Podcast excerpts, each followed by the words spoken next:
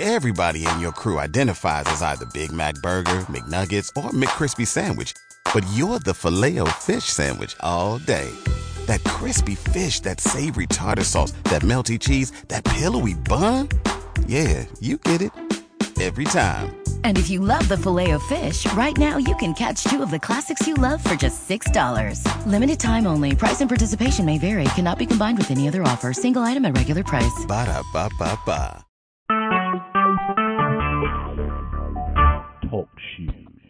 Recorded live.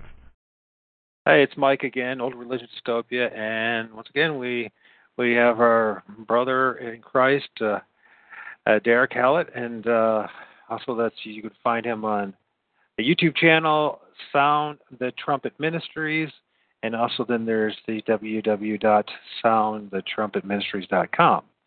And uh, once again, he had a, some wonderful teachings that were posted a couple of days ago on Tuesday that he did over the weekend, and uh, uh, there's one, and but they're both great. But the one, uh, Loose the Cult, I strongly recommend that people listen to. And maybe I'll even post it on my YouTube channel if it's all right with uh, Derek. And uh, Absolutely. once again, I'm, bro. I'm sure, brother, you're going to have one heck of a message to share with folks. But before we get going here, I guess I'll start out in prayer if that's all right with you, and then you, and then we'll invite the Spirit of God with us. That's Absolutely. Go for it. Almighty God, the true and living God, God of Abraham, Isaac, and Jacob. Yes, Lord. Almighty God, the God of life that breathed life into man and gave us your only begotten, our Lord and Savior Jesus Christ. And I pray in the name of our Lord Jesus Christ that you'll have mercy on us, God, and mercy on this message. And mercy on the people that will hear this, that you'll pour your Holy Spirit into this, and that it will be directed to those who need to hear it, mighty God. Thank you, And Lord. mighty God, I, we ask that this will bless you most importantly, and that uh, God, I just want to say thank you for even the opportunity to get together and to glorify you and to praise you and to just express our gratitude for who you are, God. If it wasn't for you, eh, God, how could we even be half the man we are? So, God, as I said, ask you to help us to be faithful servants to you, faithful warriors for you, and bless us continually with the opportunity to serve you, God. What a mighty God you are. All Yes, praise Lord. and glory to you, God. In the name of Jesus, thank you, God. Thank you, Lord.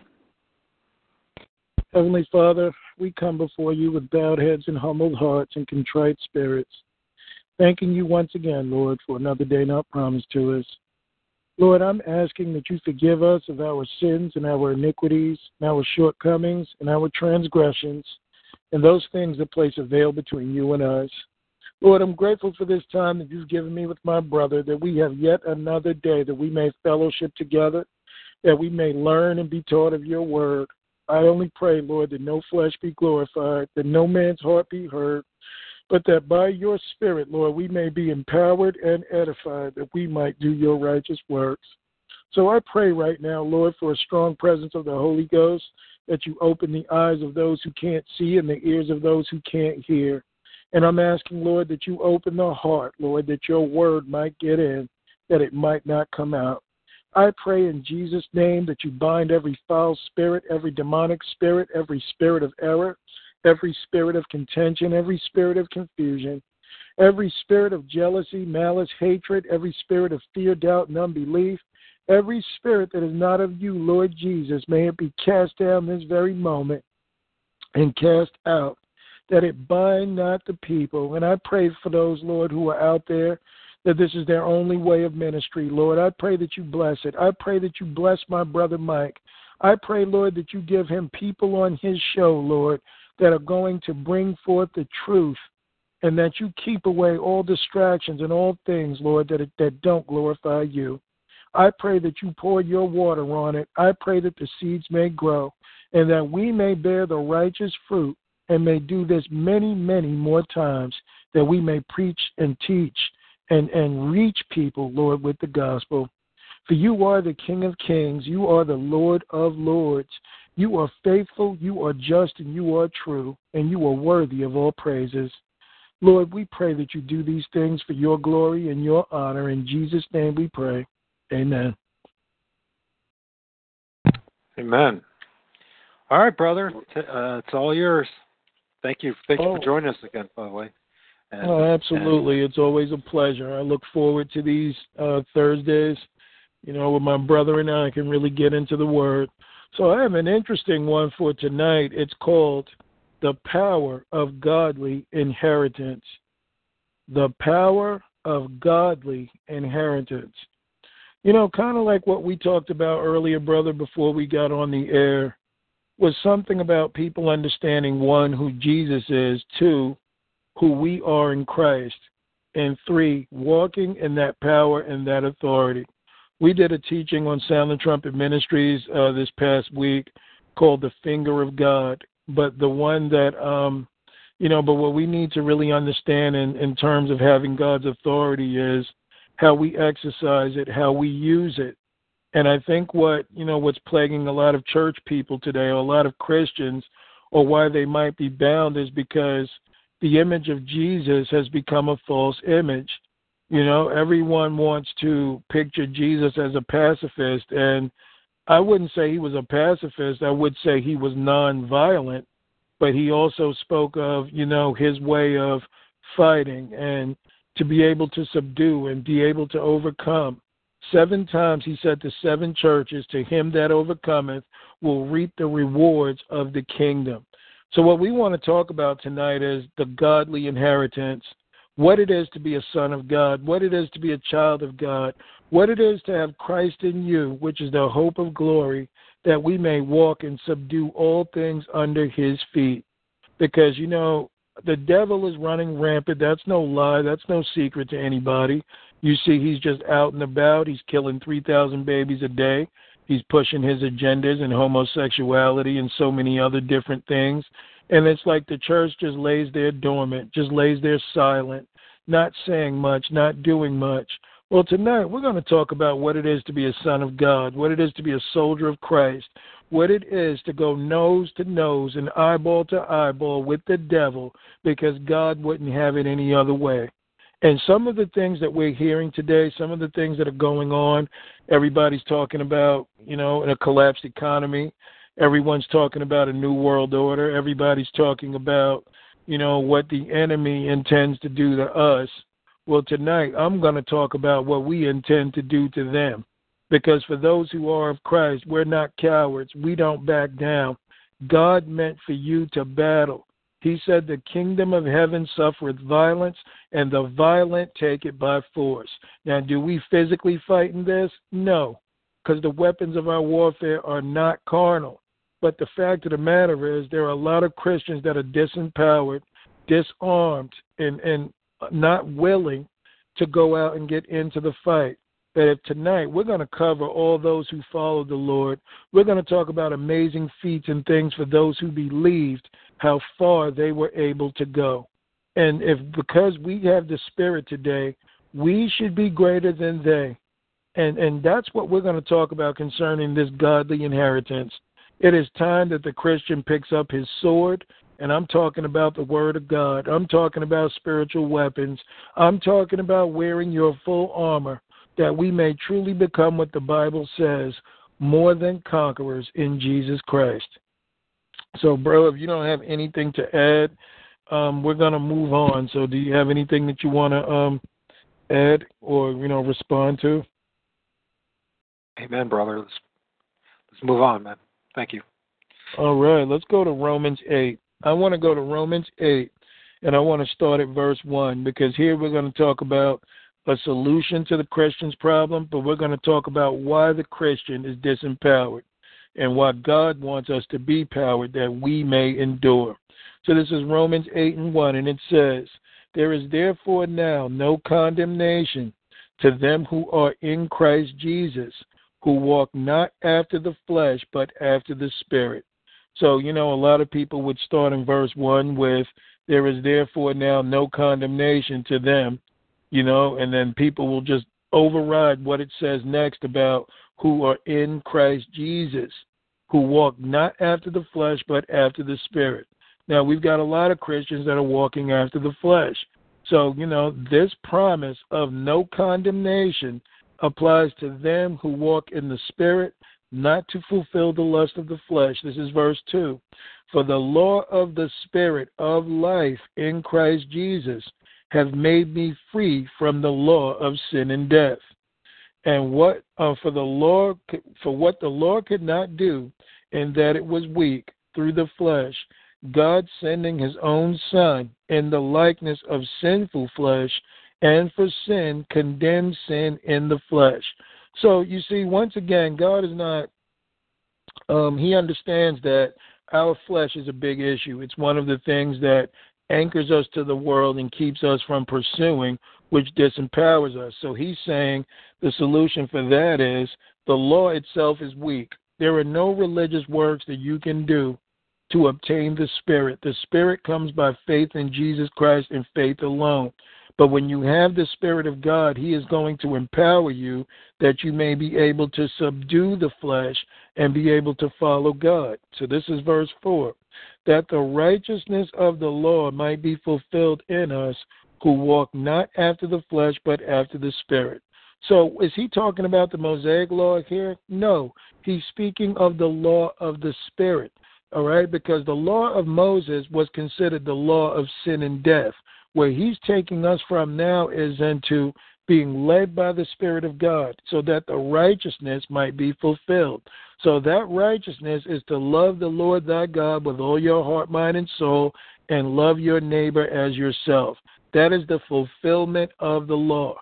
So that empowers us to do all that we do. And that includes casting out devils, that includes healing the sick, that includes preaching the gospel, and that includes standing in the face of death to preach and to let people know what the truth is. So he says, For they that are after the flesh do mind the things of the flesh, but they that are after the Spirit, the things of the Spirit. So what we see here is for those who mind the flesh, they, you know, they are after the flesh. Those who are after the Spirit mind the things of the Spirit. So it is very easy for us to that the Lord made it that we may know whether we are in the Spirit or out of the Spirit. Things that are not pertaining to God are out of the Spirit. Okay, things that are worldly or things that we talk about of the world, that is minding the things of the flesh. So, you know, this is an indicator to let us know when we're off course so we can examine ourselves. Am I in the spirit right now or am I in the flesh? You know, this is important that we know this because he says, For to be carnally minded is death, but to be spiritually minded is life and peace. So, you know, a good example of this, because we just talked about how a lot of people are talking about prepping for a collapsed economy and all these things. Yeah, all these things are good, but I want people to understand that even that is still a part of the carnal mind. And the reason I say that is is because there's a part of you that believes that unless I sustain me, I won't be sustained. What God wants us to have is faith in Him. There is nothing wrong with being smart and trying to prepare. But see, there's only one problem for this. Everybody is not going to be able to have these things. So you know that God cannot be relying on this. Who's going to let you stay somewhere in a collapsed economy without paying rent or mortgage? Who's going to, I mean, you think when you're out there burning food and you got your own, that no one's going to see, you know, a fire burning at your house and come and possibly want to take your things away. So, you know, a, a realistic sense of this is recognizing that God will take care of his if we remain faithful and we walk with him. I am by no means telling people to throw out the things that they saved. There's nothing wrong with having those things because they do sustain to a degree. But what we intend to do is to have God take care of our every need. And because a lot of people can't afford frozen, you know, what do they call those foods? When they're like frozen and, you know, you can heat them up later on and things like that, K, those survival. Yeah. K rations, K rations, and that kind of thing. Yeah, you know, like those survival foods and things. Everyone Yeah. doesn't have access to that. So we know that, you know, God has got a bigger plan for those who follow him. Okay, so when it says carnally minded, um, is death, but to be spiritually minded is life and peace, the carnal mind can't go past time and space. The carnal mind is subjected to that which we which we which we can see, which we can taste, touch, hear, and smell. But as we know in the spiritual realm, there is a greater reality of existence than that. So you see, the carnal mind can only take you but so far. It leaves you subject to your circumstances. But the spiritual mind takes you beyond time and space, transforming your mind and linking it with God that you may have faith and believe everything that God tells us to believe. And then it says in verse uh, 7 because the carnal mind is enmity against God, for it is not subject to the law of God, neither indeed can be. So it's important that if we are carnally minded, if our minds are only subjected to time and space, then we are the enemy of God. Because the Bible makes clear without faith, it is impossible to please God. So we know that the Bible tells us in Romans 12 and 1 Now we beseech you, brethren, by the mercies of God, that you present your bodies a living sacrifice. He says, holy and acceptable unto him, which is your reasonable service. But then the second verse is, to be um, he says and be not con- transformed or be not conformed to this world but be ye transformed by the renewing of your mind so we may prove what is the good and acceptable and perfect will of God. So God wants our minds to be transformed that we be not conformed to what the physical realm is. You know that the mind of God transforms it, it you know it goes beyond time and space where you would have the gift to believe things that most people wouldn't. So people think that Jesus walking on water was a metaphor. People think that Jesus rebuking the winds was a metaphor. No, that is what you would call true faith in God. And this is where we need to be concerning God. And this is why the enemy tries to subject our minds to time and space. That's how you become the enemy of God, not believing. When you look at the children of Israel that refused to go into the land, in Numbers 13 and 14, they had carnal minds. They had the mind of Egypt, and Egypt just wouldn't come out of them. So, no matter what miracles God showed them, no matter where He tried to take them, they believed not because they just couldn't get their minds to be transformed by God into believing. So, a carnal mind, it is impossible for you to believe God. So in in in that case, it's impossible for God to work with you because your mind is so different and opposed to what God stands for. All right, so he says, because the carnal mind is enmity against God, for it is not subject to the law of God, neither indeed can be. You know one thing else I learned about a carnal mind? It doesn't love him or his or his neighbor. You know, like it loves himself. A carnal mind is an antichrist mind. It's a self-loving mind where I take care of me and I worry about everything else second. So this is verse 8. So then they that are in the flesh cannot please God. But ye are not in the flesh, but in the Spirit. If so be that the Spirit of God dwell in you. Now, if any man have not the Spirit of Christ, he is none of his. So that's clear what the Bible says. If you if you are not of the Spirit of God, you do not belong to God. And if Christ be in you, the body is dead because of sin, but the Spirit is life because of righteousness. So you see, when you draw closer to the Lord, you die out to self and what your desires are, and you give it over to Christ that he may drive so that God might be pleased. So it says, But if the Spirit of him that raised up Jesus from the dead dwell in you, he that raised up Christ from the dead shall also quicken your mortal bodies by his Spirit that dwelleth in you. So, the true life of a Christian is to be led by the Spirit every day, every moment of your life. Now, have we mastered this yet? No.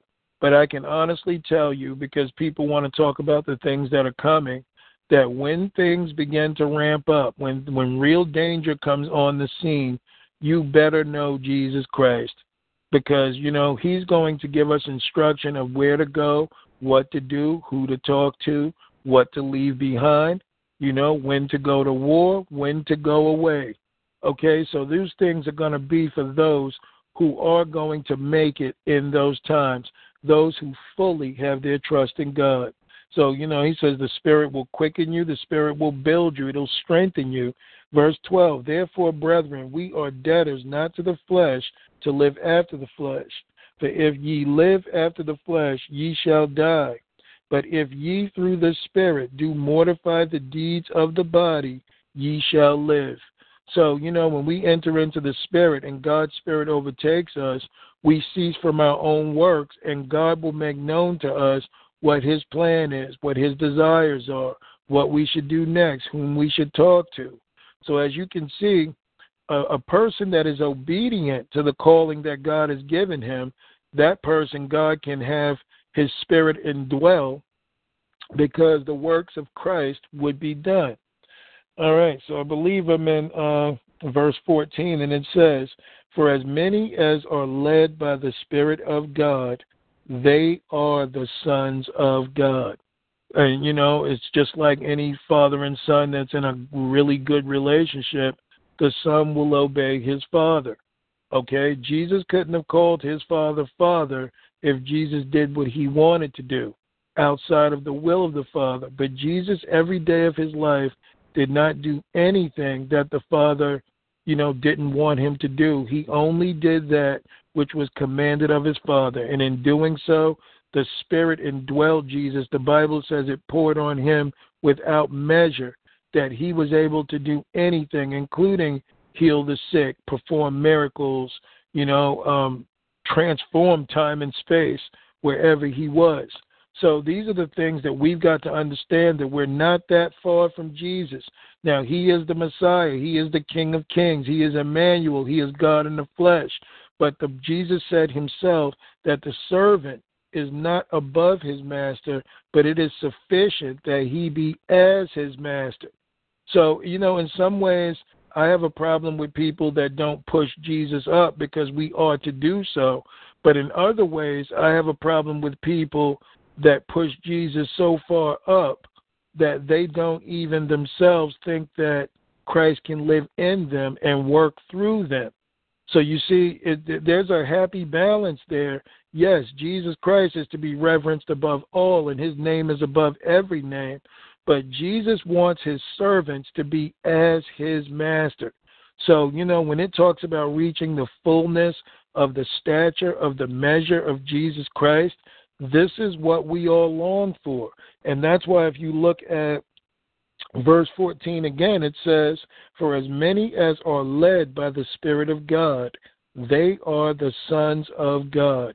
For um, and then it says in 15, For ye have not received the spirit of bondage again to fear, but ye have received the spirit of adoption, whereby we cry, Abba, Father. So we're not Jesus, but we can also be joint heirs with Christ if we partake in God's Spirit and are obedient to Him. We become under adoption, where we can call God the Father our Father. So that's important that we understand that Jesus never meant for us to be, you know, beneath the inheritance that He has for us. He meant for us to partake in them. And even if you go to John 14, because I don't have time to go there tonight, but read John 14 in your spare time, and it's going to tell you that Jesus said, Greater works will ye do than I did when I was here. So Jesus wants us to reach his fullness and to become empowered and to be obedient that that people may know that Jesus is alive. Paul says, I come not with enticing words of man's wisdom, but I come with the demonstration of the Spirit and of power. So, you know, a lot of us are just trying to get there right now, but the fact of the matter is, these things can be done. The Lord has revealed them.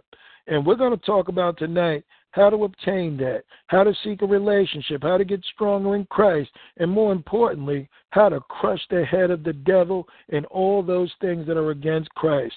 When he says that we are not given over unto fear, you know, because that's not the life of a Christian, this is what we talk about. Most Christians won't do what God said because of the bondage of fear. But if you have more faith in God, the less fear you would have because He's not given us a spirit of fear. All right, so let me just uh, finish this real quick. But so, as many as are led by the Spirit of God, they are the sons of God. I want to say that again. Let's go to verse 16. The Spirit itself beareth witness with our spirit that we are the children of God. And if children, then heirs. So we are heirs. Heirs of God, and what? Joint heirs with Christ.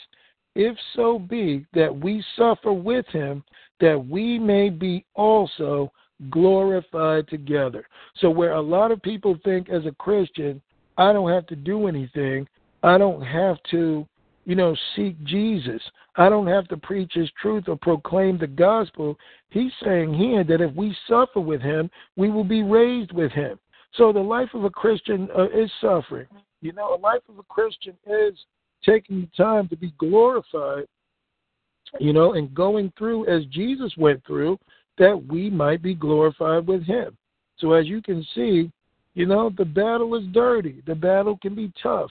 But one thing we are going to be, no matter who or what we battle, is victorious because Jesus Christ has never failed. And that's what we ought to understand concerning Jesus. So he says in verse 18, For I reckon that the sufferings of this present time are not worthy to be compared with the glory which shall be revealed in us. For the earnest expectation of the creature waiteth for the manifestations manifestation of the sons of God. So what are we waiting for as the creature, as the creation of God? We are waiting for the manifestation of the sons of God. Because I do believe that the Bible talks about a latter rain. You go to Ezekiel 37, the Bible talks about the dry bones uh, the Lord told him to breathe on them and prophesy upon these bones that they came from just being very dry out in the valley to having, you know, tendons and bones and flesh put upon them until they stood an exceeding great army. So, you know, God never takes things laying down. God may be slow to act at times because he gives people a chance. But what we got to understand is every promise that God gave Israel, every promise that he gave to his disciples, every promise that he told those who would follow him then is every promise that we can obtain now. God is God, and he changes not. So the same God that they serve, we serve. But what we've got to do is join ourselves to him build a relationship, become one with Christ, that he may live in us and work through us.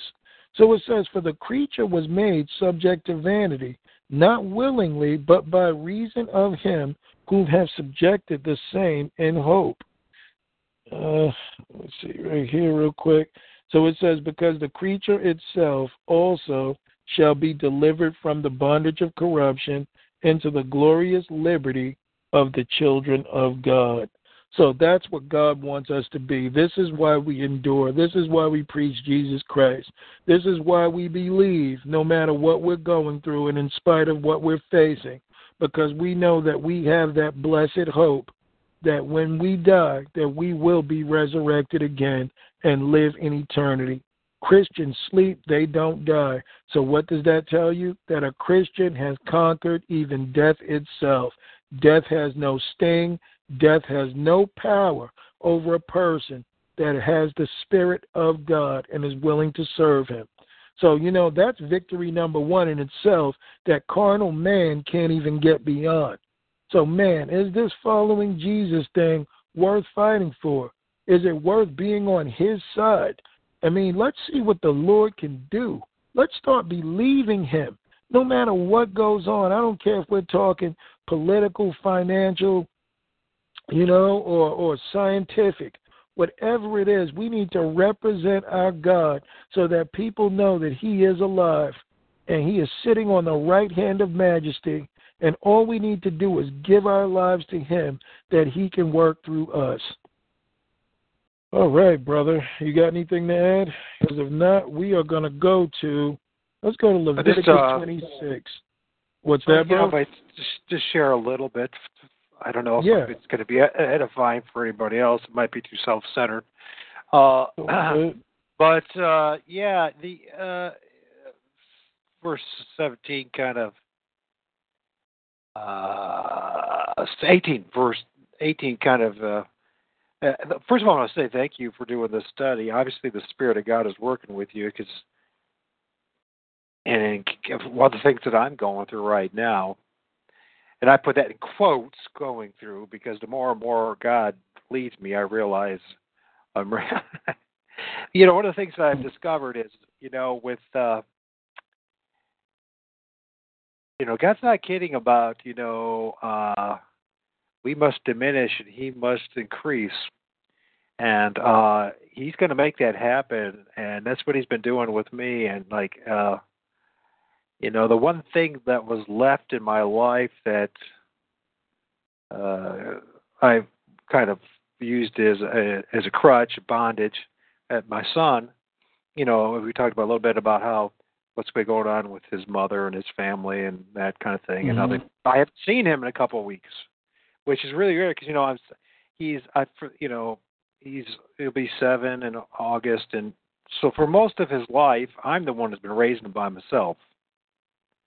Okay, but I don't have custody of him because of how screwed up the whole legal system is in, in Ohio. And, but anyway, Right. that's neat. There, there's more to that as as well because uh, I think that God has been just taking everything away from me in this world and just has put to a point in my life where uh, I understand what Paul is saying here about the suffering of this present time are not worthy to be compared with the glory which shall be revealed at us. And God gives us little. I know He's been giving me little inklings here and there of this, this His magnificent truth and, the, and of the creation and the whole gamut of things, from the spiritual warfare to giving me certain eyes that I never had. To literally, He took my son away, and and, and it hurts. It does hurt, you know, inside. But same token, it's like God's opened up all of a sudden all these the things to do for him to serve him and it's like God you know I did say and he I, and he will hear your prayers I did say God allow me to be your slave your servant and so I'm so grateful that he has allowed that to happen and he's also given me uh, he's given me enough strength to persevere to not allow the emotionalism these the suffering uh, it, or you know the, the suffering of the the loss of my the value of my son, and teaching me that now, Mike, you need to learn to love me more and more and more. Can you can can I you know I'm getting to the point now.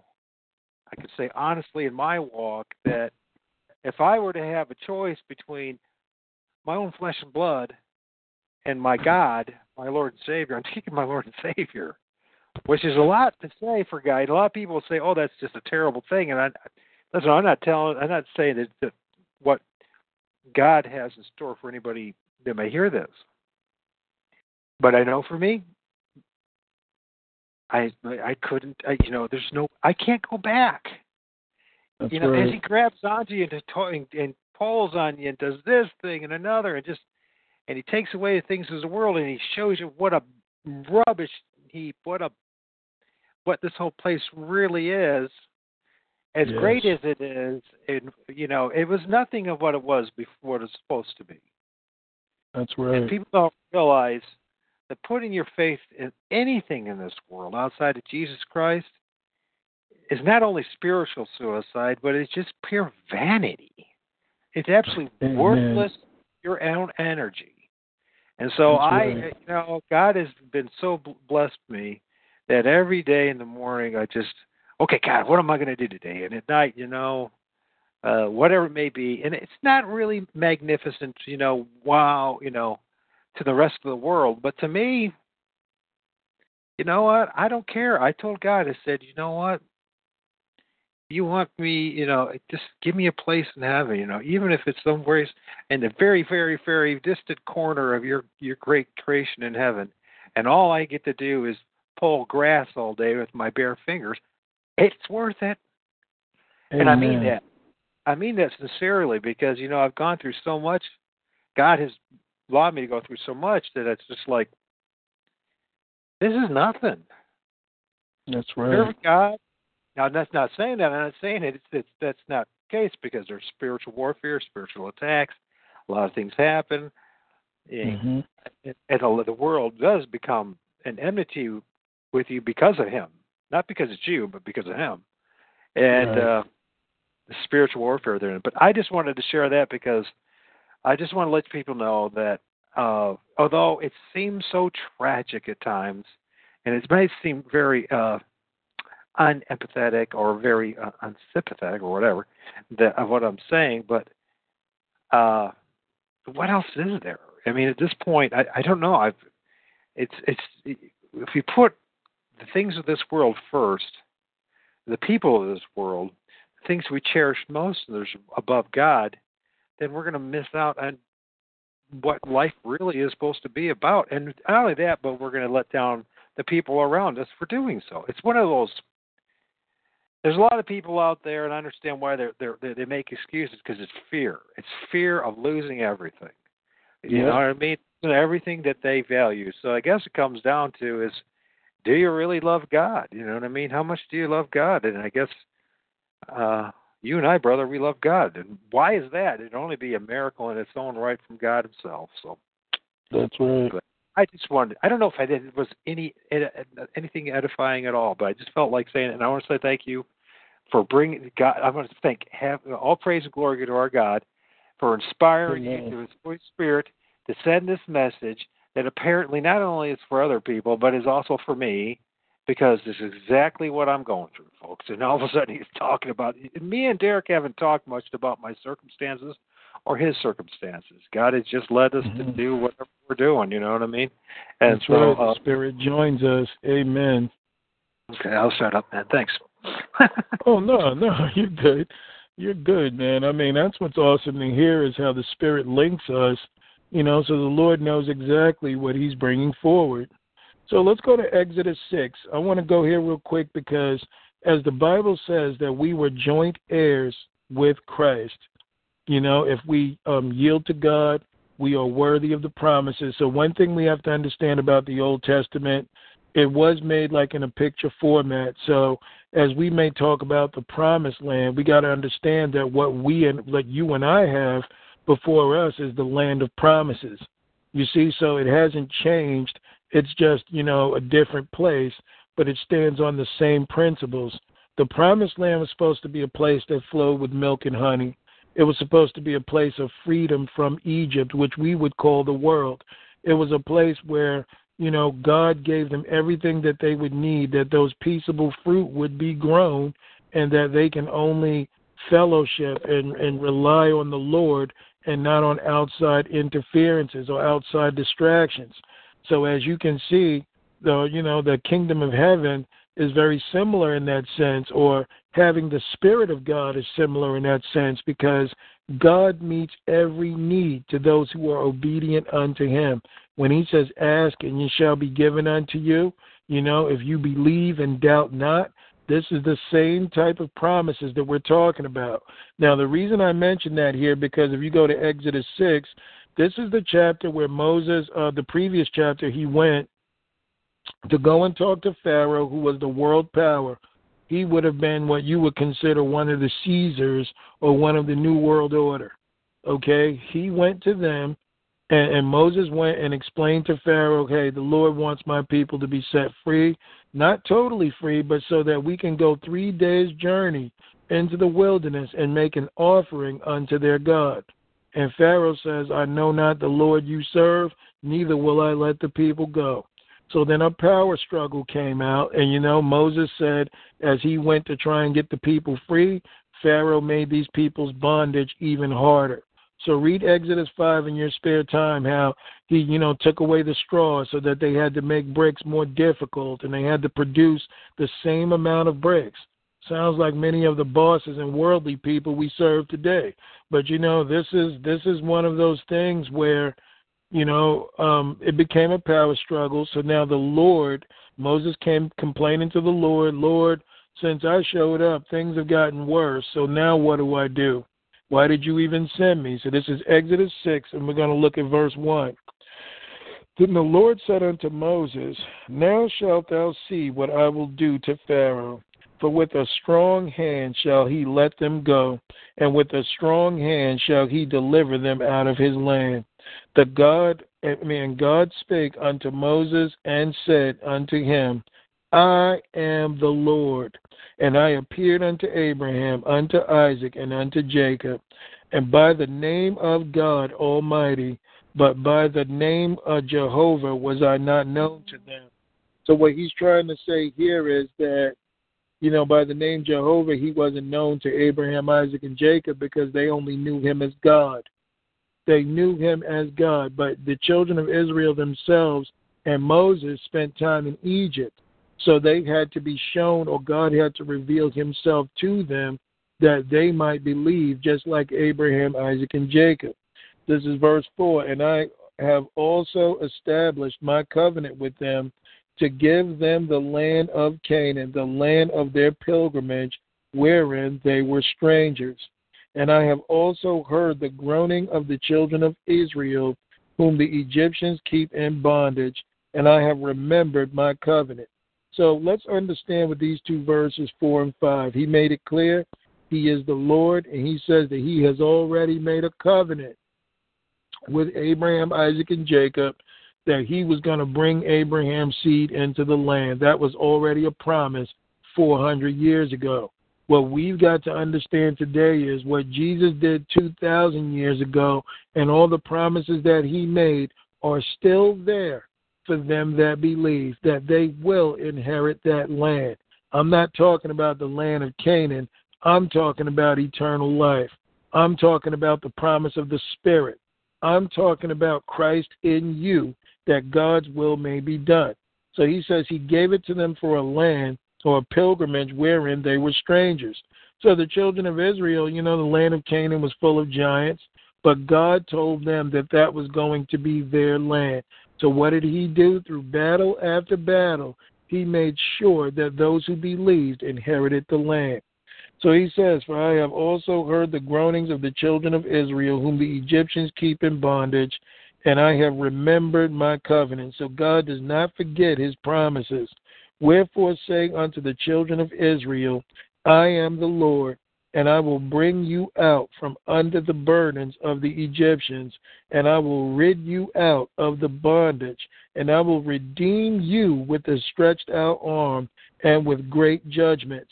So this is before he put the plagues on Egypt. God was already telling them, hey, hearken unto me, pay attention to me, because you were obedient into following me, and the enemy wants to stand in your way and stop you from going in. This is what I'm going to do. Verse 7 And I will take you to me for a people, and I will be to you a God, and ye shall know that I am the Lord your God which bringeth you out from under the burdens of the Egyptians. So let's understand this. God, just how He's freeing you and I from the world, that He's lightening that load, He's getting our attention on Him, and He's getting us to focus on what He wants. The same intentions that He had, that He wanted to free them from the Egyptians, God's trying to free you and I from the from the rules of the world, from the control of the world. And I will bring you in unto the land concerning the which I did swear to give it to Abraham, to Isaac, and to Jacob, and I will give it to you for inheritance. I am the Lord. So these are the promises that God has made. The same inheritance that we read in Romans 8 is the same inheritance that, that God is telling Moses that he is going to do for the children of Israel. Now, are we the children of Israel? No, but what are we? We are joint heirs with Christ if we have the Spirit. So every promise that he had made to them, he is making to us. And it's important that we understand this. Now we're going to get into some of the promises that God made, some of the things that He told them that they would do, that they would become victorious in battle. This is important because, you know, if we don't know where we once were, we won't know where we're going. And we need to read the resume of God. We need to partake in His Word that we might believe and understand that He's the same God. But see, right now, many of us are bound in Egypt. Many of us are afraid to go against this thing. So, what we need to do is exercise that faith so that we can see what God can do. Let's go to Leviticus 26.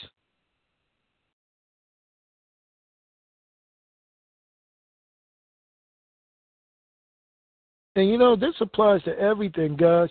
This applies to your children on drugs. This applies to, you know, messed up, broken families. This applies to divorce. This applies to whatever you're going through in your life. If you are a child of God, never stop praying. Never stop, you know, giving the Lord his time. Take authority over those things because God has already promised you that the promise is not just for you, but for your family if you remain obedient. It's time to stop begging the devil or hoping that he doesn't do anything. Exercise your authority in Christ and take authority over that situation because God is with you. He is not the minority, we are the majority. If Christ be for you, then who be against you? This is Leviticus 26. Look at verse 1. Ye shall make no, we shall make you no idols, nor graven images, neither rear you up a standing image, neither shall ye set up any image of stone in your land to bow down unto, for I am the Lord your God. So what is he saying? No idolatry. Put nothing before you. No gods. Remember the teaching we did on idolatry a few weeks ago? God takes that serious. What does idolatry do? Ruin your relationship with God and it also disempowers you because you become double minded. Look at verse 2 Ye shall keep my Sabbaths and reverence my sanctuary. I am the Lord. If ye walk in my statutes and keep my commandments and do them, then I will give you rain in due season. That's the Spirit. And the land shall yield her increase, and the trees of the field shall yield their fruit. Trees are, are usually a type of man or a type of person. Remember how Jesus says, for the trees that won't, um, you know, yield or bring forth fruit, they'll be hewn down and cast into the fire.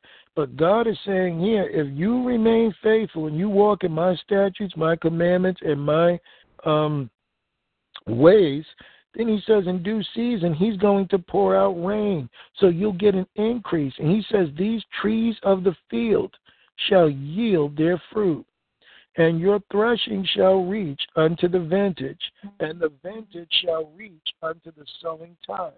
And ye shall eat your bread to the full, and dwell in your land safely. So imagine having God's protection behind this, all due to obedience. And I will give peace in the land, and ye shall lie down, and none shall make you afraid and I will rid evil beasts out of the land, neither shall the sword go through your land. So what he's making clear is there's no way in the world that the enemy can even come in. Why the enemy is so strong? Why we're dealing with this seven-headed dragon? Why people are, you know, are fearing the worst right now is because men have lost faith in God. So if you're not going to be ruled by God, you're going to be ruled by tyrants. But God is telling his people, man, if you hearken unto me and you come before me and you live righteous, God is going to take care of his people. I don't care what's at the door. I don't care what threats there are out there. We will be victorious because God cannot lose. So he says here, and ye shall chase your enemies, and they shall fall before you by the sword. And five of you shall chase an hundred, and an hundred of you shall put ten thousand to flight, and your enemies shall fall before you by the sword. So imagine having God in this. And then he later says, if you guys read Deuteronomy 32 and 30 in your spare time, he said, One shall chase a thousand, and two shall put 10,000 to flight. But if we don't walk in that faith, if we don't walk in that inheritance, if we're not pushing up Jesus and standing for him, then we don't have the faith. This is why the enemy is walking around. Man, God is not afraid of the devil. The devil is afraid of God. But the way that the enemy is dressing it up right now is we're supposed to take everything sitting down. We're supposed to take children to the psychologist. We're supposed to have them on different types of meds and do things. You know, but God is the great physician. There is nothing too hard for you. It's too hard for him. We got to understand who this Jesus is. We've got to understand who this God is, and we've got to walk with him. We cannot allow ourselves to take this laying down. Get full of Jesus and go for what you know. Because why? That's why God gave us the Spirit.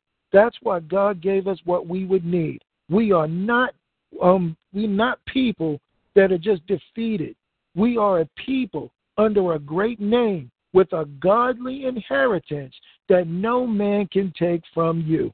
He said we are more than conquerors. But unless we believe that, these are just words on a page. And it's time we stand for Jesus because he's been standing for you and I. Let's go to Deuteronomy 28. Look at this. Deuteronomy 28. Look at the promises that there are to those who follow the Lord.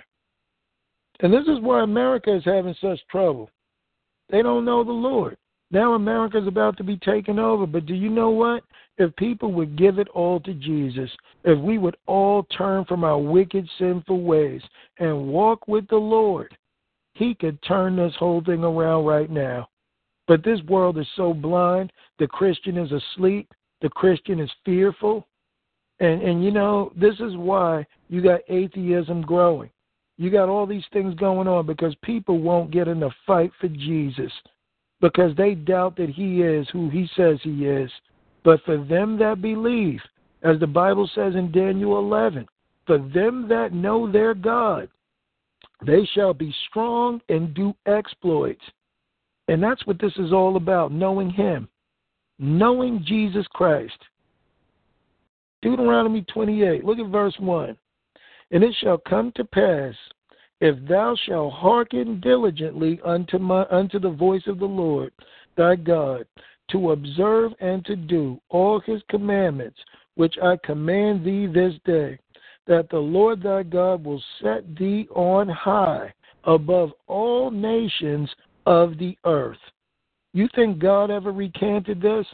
You think God ever said, well, it seems like, well, what they're building up right now against me, you guys may as well run and hide. Be careful what you say and where you go. That's not the God we serve. But you see, where, where the three Hebrew boys found Jesus Christ was in the fire. And that's why when this thing jumps off, Christians better know their God for real. But instead of waiting for a new world order, instead of waiting for all this mess to come, man, why don't we go on the offensive? Why don't we go preach in the hospitals? You know, why don't we go down into the streets? Why don't we hit the prisons? You see, this is what I'm saying. Why don't we go prayer walking? Take back the streets that these little snot nosed punks you knew growing up, you're now scared of because they got a gun in their hands? You've got the living God. What are you to fear? Go after these souls that need Jesus Christ. And I don't mean to get excited, brother, but this is this is what it's about. The church has, has got to become offensive. We have got to give it to Jesus so that people can understand that God is God. You're going to make a point? It, I just say keep it going, brother. All you right, don't, you don't, you know, you're not offending me one bit, man. It's great. I'm glad to hear. I got. I just love hearing a brother telling the truth, man. The way it is, straight from the Word of God. Praise the Lord, brother. So this is verse 2, and he says, And all these blessings shall come on thee and overtake thee, if thou shalt hearken unto the voice of the Lord thy God. Blessed shalt thou be in the city, and blessed shalt thou be in the field. Blessed shalt thou be the fruit of the body of thy body, and the fruit of thy ground, and the fruit of thy cattle, and the increase of thy kind, and the flocks of thy sheep. So, what do we understand here? Man, this is speaking of more than just a farm. God's words are eternal. Look at this in verse 4. He says, Blessed shalt thou be, blessed shall be of the fruit of thy body. So, you know that that's talking about the, the, the spiritual body. That's talking about not just being fruitful as far as good health. Man, this is talking about love, joy, peace, long suffering, goodness, meekness, gentleness, temperance, and faith. And then it says, and the fruit of thy ground, you know, and the fruit of thy cattle. So God is talking about the fruitfulness, the blessings, the things that we come, that we may increase. Look at verse five. Blessed shalt thou be, thy blessed shall be thy basket and thy store. Blessed shalt thou be when thou comest in, and blessed shalt thou be when thou goest out. The Lord shall cause thine enemies that rise up against thee to be smitten before thy face. They shall come out against thee one way and flee before thee seven ways. Man, God isn't kidding. The enemy can come in like that, and God will make them flee seven ways. That means that they would scatter. That's why the Bible says, Let God arise and all his enemies be scattered. But what are we doing? We're suppressing God within us out of fear. Man, we got to start lifting up Jesus and asking for the Lord for a fulfilling that we can get this work done. He says in 8, The Lord shall command the blessing upon thee in thy storehouses and in all that thou settest thine hand unto, and he shall bless thee in the land which the Lord thy God giveth thee. The Lord shall establish thee in holy people unto himself, as he hath sworn unto thee, if thou shalt keep the commandments of the Lord thy God and walk in his ways. Now, when I'm not talking about Levitical law here, even though that's what they were under, we got to understand that Jesus said the law is fulfilled. You can hang all the law and the prophets on loving the Lord thy God with all your heart, mind, and soul, and loving your neighbor as yourself. Now, if you love your neighbor as yourself, you're going to get in a fight, you know, for Christ. If you love um, the Lord thy God with all your heart, mind, and soul, you'd be telling everybody about him. So, as you can see, as, as simple as it sounds to love the Lord and love your neighbor, it's also very offensive as well. So he says, um, I believe I'm in uh, verse 10. Yeah, verse 10. And he says, And all the people of the earth shall see that thou art called by the name of the Lord, and they shall be afraid of thee. Man, this is what I'm talking about, bro. This is what we need to have down in us and understand. He said, I'll say that again. And all people of the earth shall see that thou art called by my name. So God intends for us to be able to, you know, demonstrate him. You know, God is looking for people to uplift him in this time. And then he says, let's go to verse 11, and he said that they will be afraid of you. You know, not afraid like, you know, real fear, but like I said, there was a time when the president knew what he could not say, what the politicians knew. Why? because he was worried about what that man in the pulpit said. But look at how low we sank. That now people can, you know, make Jesus a laughing stock, and no one in the church is even fired up about doing anything about this. Man, this is what we got to understand concerning this inheritance. Look at verse 11. And the Lord shall make thee plenteous in goods, uh, in the fruit of thy body, and in the fruit of thy cattle, and in the fruit of thy ground, and in the land which the Lord sware unto thy fathers to give thee. The Lord shall open unto, unto thee his good treasure, the heaven, to give the rain unto thy land in his season, and to bless all the work of thine hand. And thou shalt lend unto many nations, and thou shalt not borrow. That doesn't sound like America today, does it? And now they're trying to borrow from anybody because they trusted in the devil and not the Lord. And see, this is this is what how deadly, you know, idolatry can be, and, and getting caught up in the world and not allowing the Lord to work through you. But man, we have got to become offensive. Look at this. Look at verse 13. And the Lord shall make thee the head and not the tail, and thou shalt be above only, and thou shalt not be beneath. If that thou hearken unto the commandments of the Lord thy God, which I command thee this day, to observe and to do them, and thou shalt not go aside from any of the words which I command thee this day, to the right hand or to the left, to go after other gods to serve them. So those were the promises that God made to Israel so that they may follow him, that they may become victorious in every battle that they go into. Okay, but if you go from uh, verse 15 and on, we're not going to go there, but it talks about every blessing that God gave them. It was like a cursing plus three if they did not hearken unto the Lord. Everything that He promised them from verses 1 to 14, if they didn't do, that their enemies would do unto them. And I mean, it goes for, I think, 60 something verses where it talks about how Israel will go through a rough time because they did not hearken unto the Lord. And as Israel went through these times, you even find that America is about to go through the same thing because it had forsaken the Lord. So um, from here, let's go to Isaiah uh, 54. I just want to make a point real quick, and then we're going to get into what we need to do to defeat this enemy. I want to go to Isaiah 54.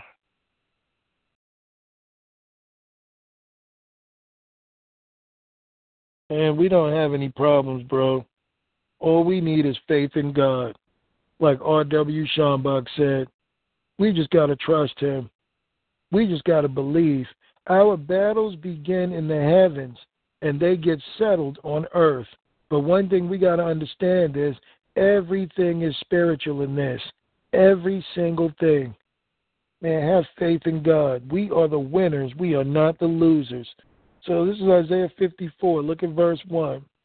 Sing, O barren, that thou didst not bear. Break forth into singing and cry aloud, that thou didst not travail with child. For more are the children of the desolate than the children of the married wife, saith the Lord. And this is what you see. You got a lot of unbelievers out there. Look at verse 2. Enlarge the place of thy tent, and let them stretch and let them stretch forth the curtains of thine habitations. Spare not, lengthen thy cords, and strengthen thy stakes. For thou shalt break forth on the right hand and on the left, and thy seed shall inherit the Gentiles, and make the desolate cities to be inhabited.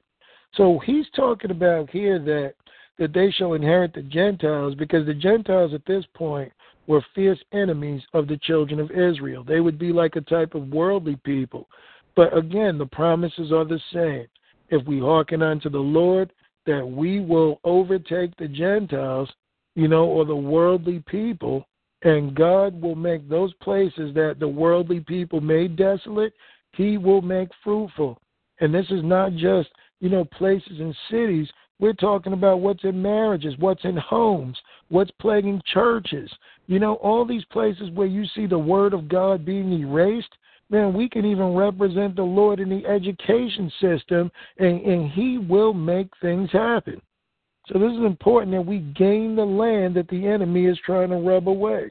This is verse 4 Fear not, for thou shalt not be ashamed, neither be thou confounded, for thou shalt not be put to shame.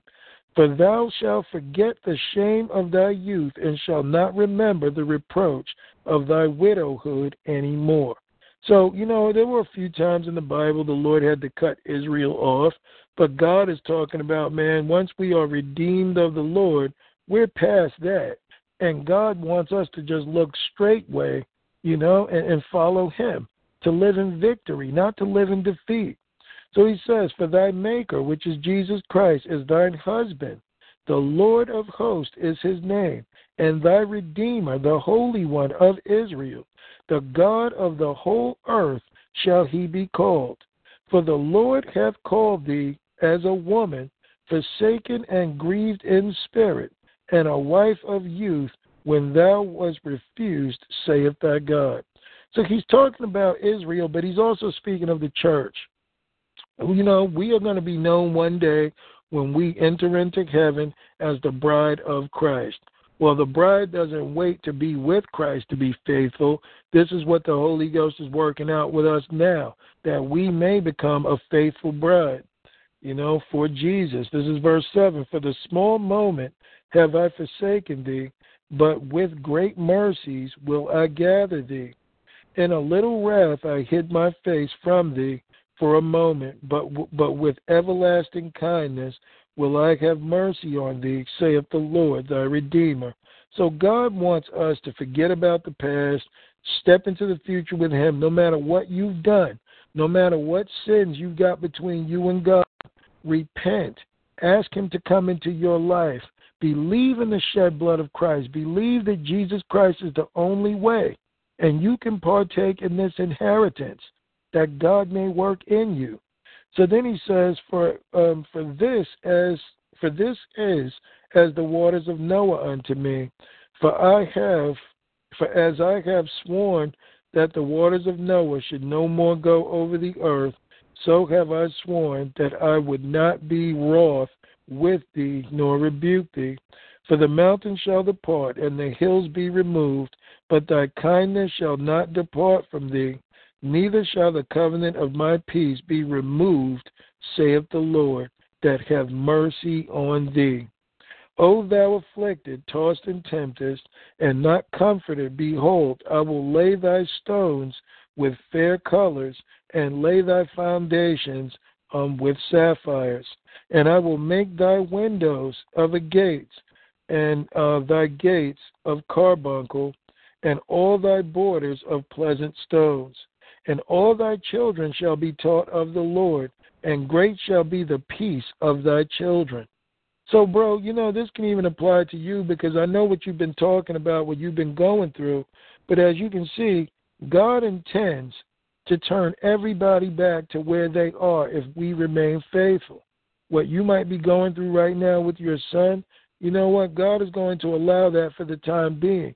But as we grow in faith, as we grow in strength, if you proclaim in the name of Jesus that, that whatever spirit has him bound right now will set him free, then this promises unto your home. He says that they will be taught of the Lord, and great shall be the peace of thy children. In righteousness shalt thou be established. Thou shalt be far from oppression, for thou shalt not fear, and from terror, uh, for it shall not come near thee. Behold, they shall surely gather together, but not by me.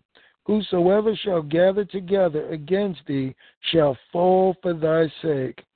Behold, I have created the smith that bloweth the coals in the fire, and that bringeth forth an instrument for his work. And I have created the waster to destroy. No weapon, no weapon, no weapon that is formed against thee shall prosper, and every tongue that shall rise against thee in judgment um, thou shalt condemn. This is the heritage of the servants of the Lord, and their righteousness is for me, saith the Lord. Now, if God said it, it will be done. What we need to do is exercise this authority, walk with the Lord, have no fear of man and what he can do unto you, because our God has conquered death, hell, and the grave. Our God has conquered the, and overcome the whole world. But, bro, we have got to believe this. Church, you have got to wake up. Fathers, come over your children. Mothers, stop playing like you've been playing in the world and go under proper headship and be a mom and a wife. Man, this is what we're talking about divine order under God. We don't have to take this, your child's in the gang, your child is sick, and he's got all these things going on.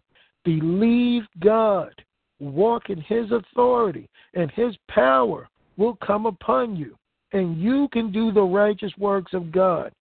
God wants His people set free, not bound to the world, not bound to what the carnal mind tells you, not bound to the dictates of this world. He wants his people truly set free. And as the Bible says, who the Son has set free is free indeed. You got anything to add, bro? No. I'm just enjoying it, brother. All right. Good point. Let's look. Go ahead, you're like the only you're like the only guest I ever had that like I just sit back and say, I really don't have anything to say. he's saying he's saying everything that I would say anyway. So he's using the word of God. So how is anybody to refute that? The one thing I do appreciate though too is, and I uh, I know that other folks as well appreciate it, is that you actually are using the word of God to teach, and you're actually not just piecemealing it. And I appreciate the fact that you're reading large chunks of chapters in, in an order um, that's logical, and you really uh, God has blessed you with a, uh, sharp mind, and you're just really quick in you. And that's just really awesome. So, this is you know what one of the big things that's been missing in the church is this kind of teaching where.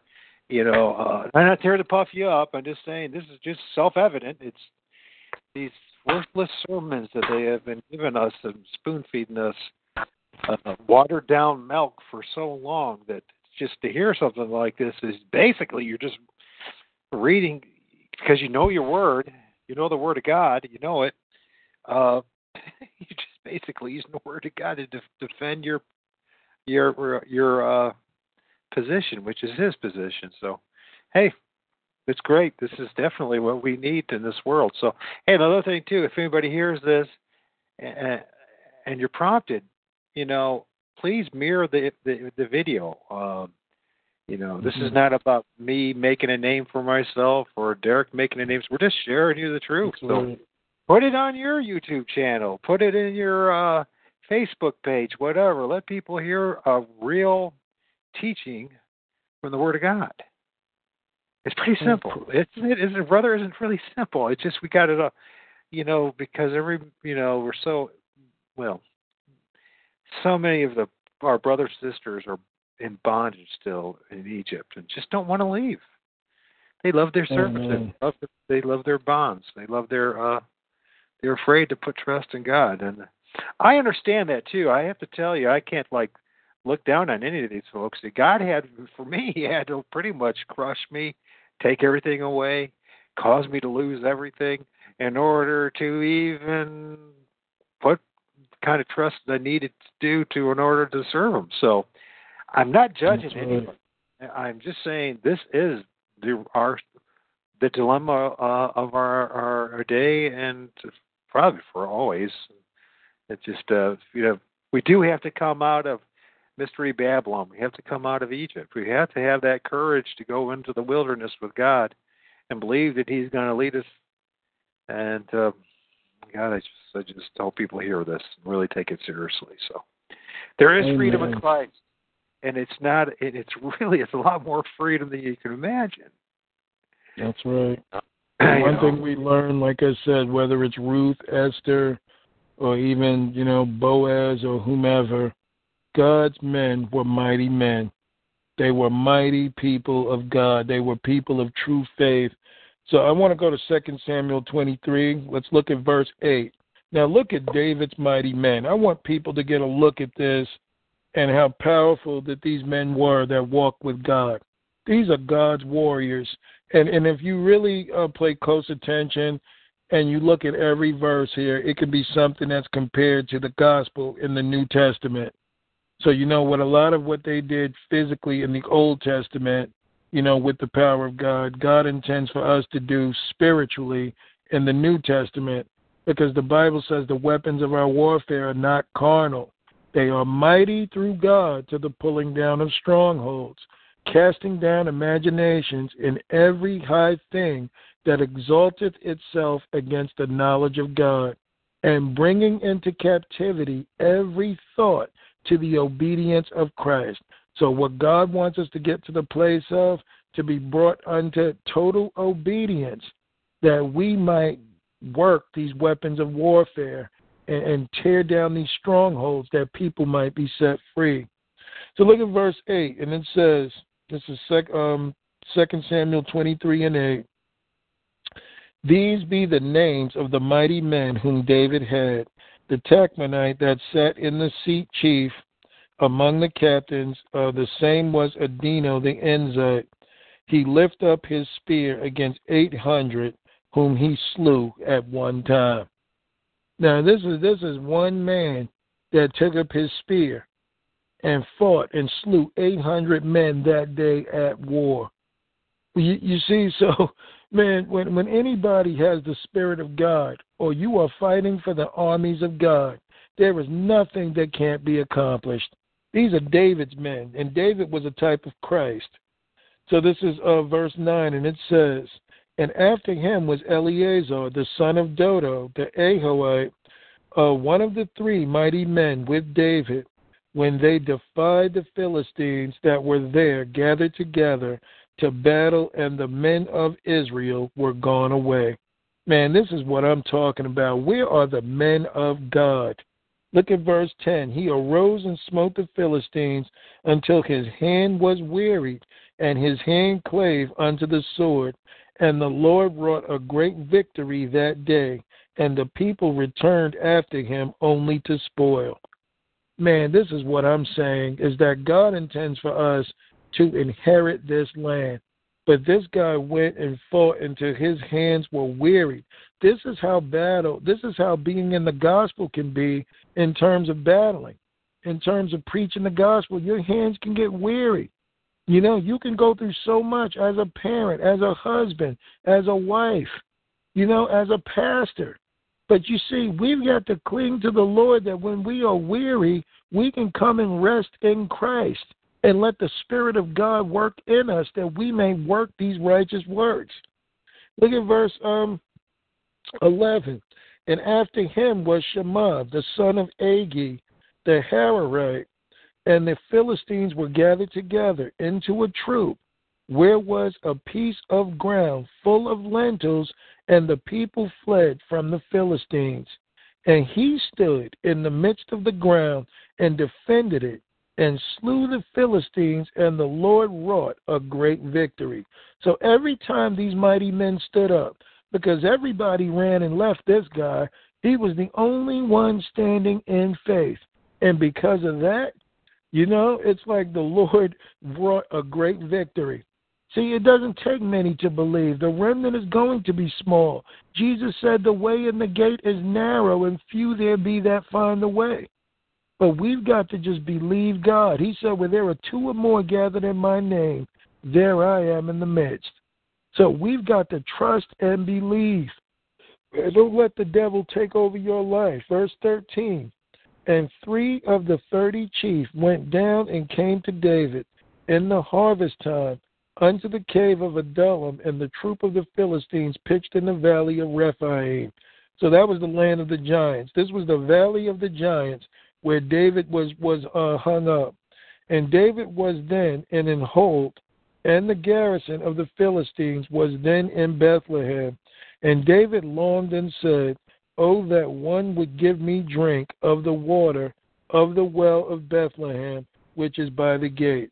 So while David was in prison, I'm sure they weren't treating him right. He didn't have much to drink or anything like that. Look at verse 16. And the three mighty men break through. There were only three.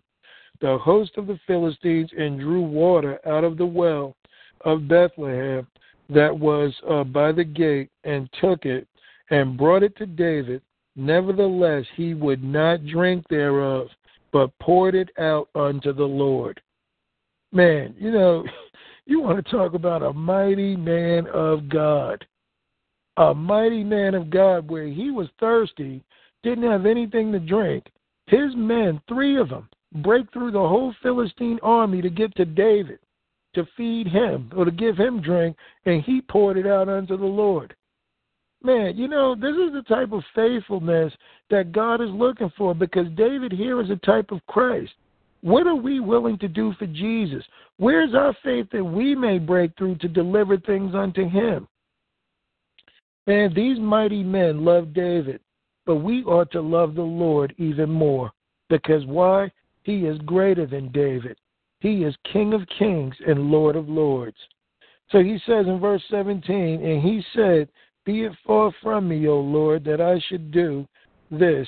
This is not, I mean, this this is not uh, this the blood of the men that went in jeopardy of their lives. Therefore he would not drink it. Uh, these things did three did these three mighty men.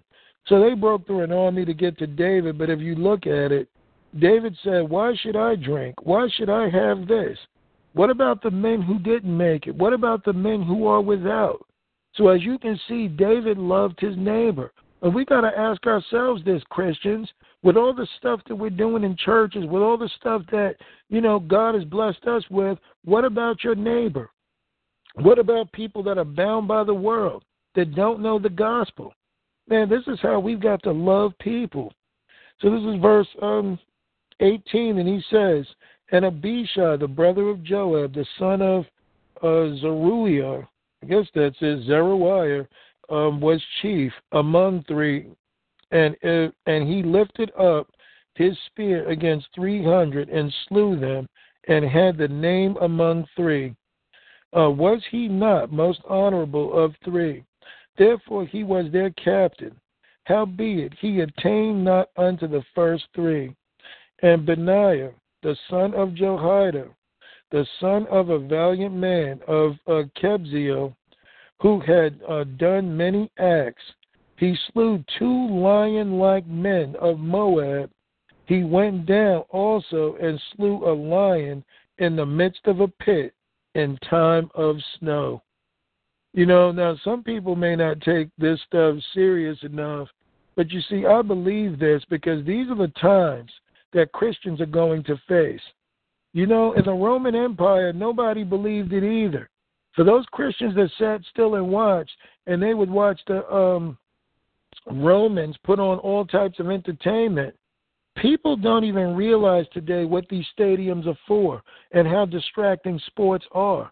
Steve Quayle has already mentioned that he's already received information, and it makes sense to me that those arenas that everybody's cheering for their favorite team, that's where they're going to see Christians in the arena fighting lions and other things. That's where the persecution is going to begin for a lot of Christians. So we've got to understand that our lives are not that different from what these people have endured. But all of these men wrought victory in God because they were faithful men. They were men that were willing.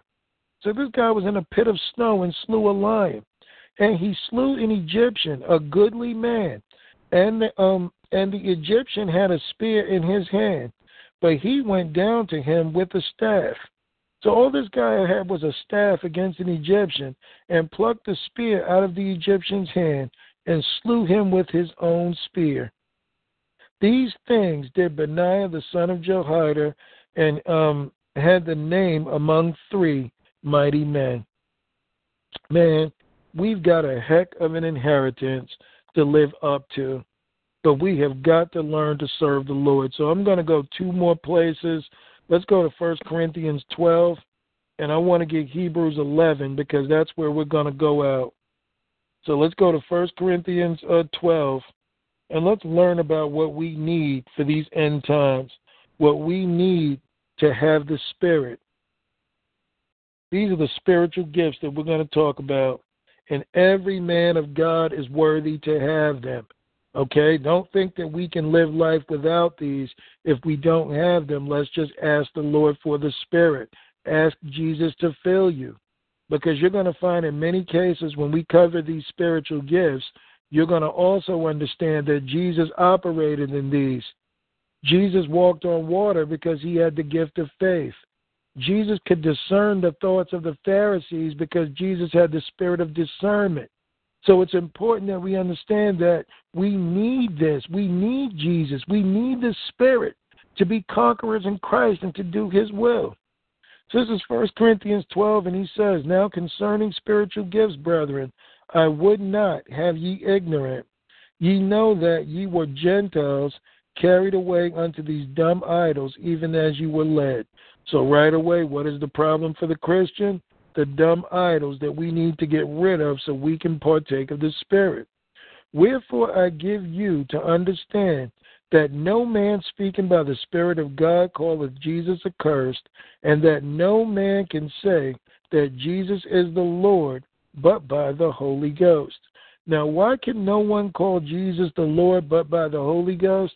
Because the Holy Ghost is that which makes us obedient unto God, that every promise that He had given in the Old Testament and the New, we are worthy of because we are obedient. This is verse 4. Now, there are diversities of gifts, but the same Spirit. And three are differences. I mean, there are differences of administration, but the same Lord. And there are diversities of operations, but it is the same God which worketh all in all. But the manifestation of the Spirit is given to every man to profit with all.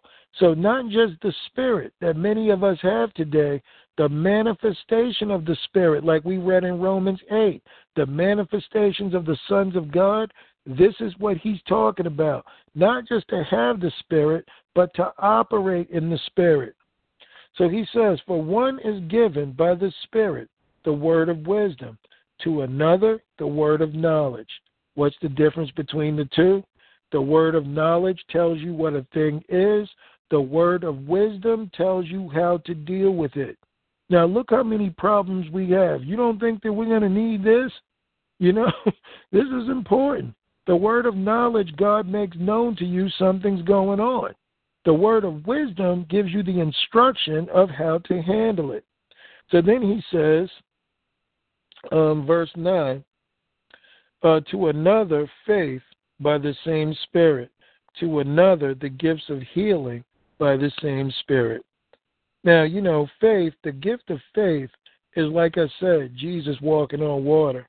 When you have the gift of faith, it is impossible to not believe God. Imagine having a gift so great that no matter what, you believe God. That's when you talk about doing the impossible. That's when you talk about doing things that, you know, people wouldn't even fathom with the carnal mind. But you see, the devil has also got power. He's got Indian gurus who can walk through walls, can drive blindfolded in the back seat of a car. The devil's people are exercising their power, so why don't the Christian think that he needs this? Man, the, the third world war is going to be a spiritual war, and it's already playing out. And we're going into open confrontation, just like Moses did with Jannes and Jambres in Pharaoh's court. The Christian better get some armor. The Christian better get some gifts, better get some fruit, and better get ready for the battle. Because this is going to be open confrontation, and we better have the Spirit of God. These are the times where you're going to have to trust God. But there's nothing special you need to do other than enter into relationship, doing what you're doing, live a life of prayer, and by all means, let you grow in faith. Whatever we have in fear, ask God to get rid of it so that way we can actually believe God. Tell him to peel back the carnal world off of your mind. The deeper you get into Jesus, he becomes your reality and the world becomes the unreality. That's how you overcome. But we're going to continue real quick. So, the gifts of healing. How many people we know need healing? How many of us rely on a doctor to meet the needs? How about getting full of the Spirit and believing God and seeing what He can do? There is nothing too hard for God, folks. That's all I'm trying to say tonight. There is nothing too hard for God. That's our inheritance. To another, the working of miracles. To another, prophecy. To another, discerning of spirits. To another, diverse kinds of tongues to another the interpretation of tongues. Now, I know what a lot of people are going to say because I know a lot of churches tell people that the gifts of the Spirit have done away with. If you are in a church like that, you need to leave, okay? Because that's just straight blasphemy, people telling you the gifts of the Spirit are not for today. What do you think we're going to go to war with? So, as a Christian, if you're in a church that's telling you the gifts are done away, get out of that church because they do not represent God and they do not have the Spirit of God. Bro, if you want to add anything, you can. I just wanted to go over some of these gifts about the discernment of spirits, being able to know good and evil. It's not as easy as people make it out to be. Okay? If knowing good and evil was so easy, we wouldn't know the discernment of spirits. We wouldn't need it. But it does tell the intent of the heart, the things that you and I can't pick up with our carnal senses. The spirit will tell you this is either a good or a bad situation. Yeah, bro, go ahead. Sorry. Oh, I, I, I no, I, I really don't. I mean, you know, when it comes to discerning spirits, God's given me an interesting opportunity and gift. So, you know, as far as discerning spirits, and uh, I would say there's an awful lot of them all around us, folks. They're like cockroaches. And the spiritual warfare is so real, it's beyond your imagination. And if God be willing, uh, you know, um, make a movie. Just trying to try to do. It's the lowest budget movie you ever made in your life of uh, the proof of the evidence that uh, we're in the middle of a spiritual warfare and that our true enemies are just as what we were told.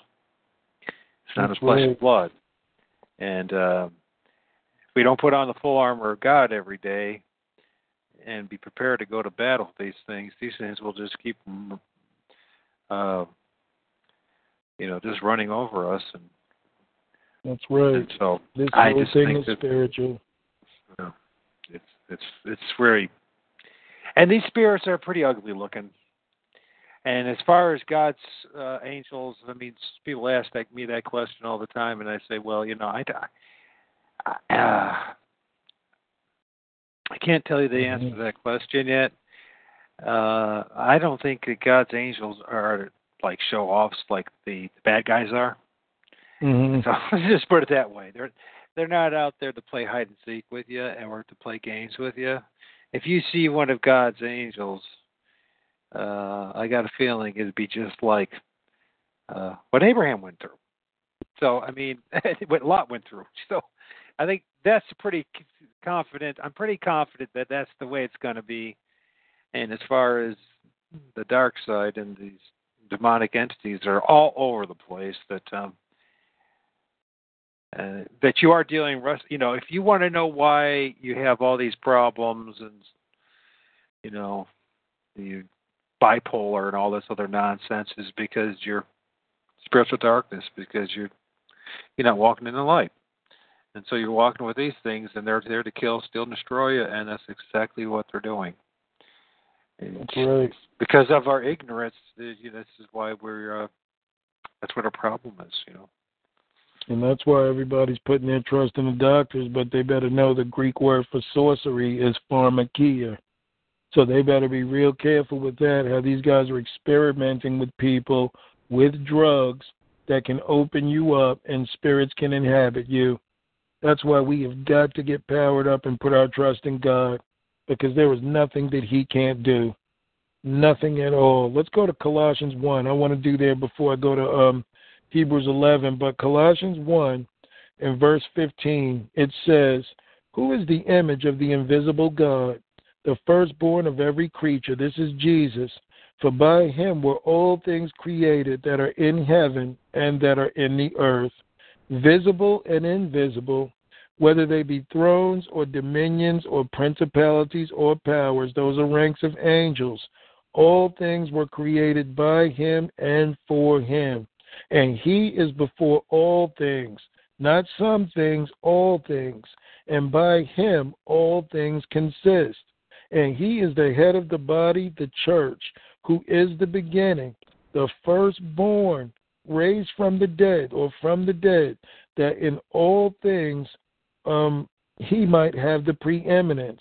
For it pleased the Father that in him should all fullness dwell, and having made peace through the blood of his cross, by him to reconcile all things unto himself. By him, I say, whether they be things in earth or things in heaven. So, as you can see, Jesus Christ covers the whole spectrum.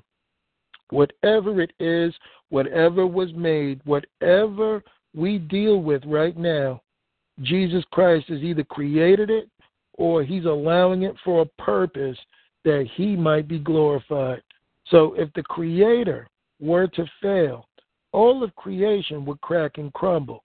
So we got to understand to put our stock in Jesus is to have the ace in the hole. So he says in verse um, 21 And you that were sometime alienated and enemies in your mind by wicked works, yet now hath he reconciled in the body of his flesh through death to present you holy and unblameable and unreprovable in his sight. So as you can see, we were we were at one point alienated and we were the enemies of God in our minds you know, by our wicked works. But he's now reconciled us. He's taken us beyond this that we may be unblameable, unreprovable, and in God's sight holy. So he says, And if ye continue in the faith, grounded and settled, and be not moved away from the hope of the gospel, which ye have heard and which was preached to every creature which is under heaven, whereof I, Paul, am made a minister, who now rejoice in my sufferings for you, and fill up that which is behind of the afflictions of Christ in my flesh for his body's sake, which is the church. So God's body is the church. So imagine us being the body of Jesus Christ, and we're sitting here laying dormant, disempowered, and afraid. I mean, I want people to really think about that.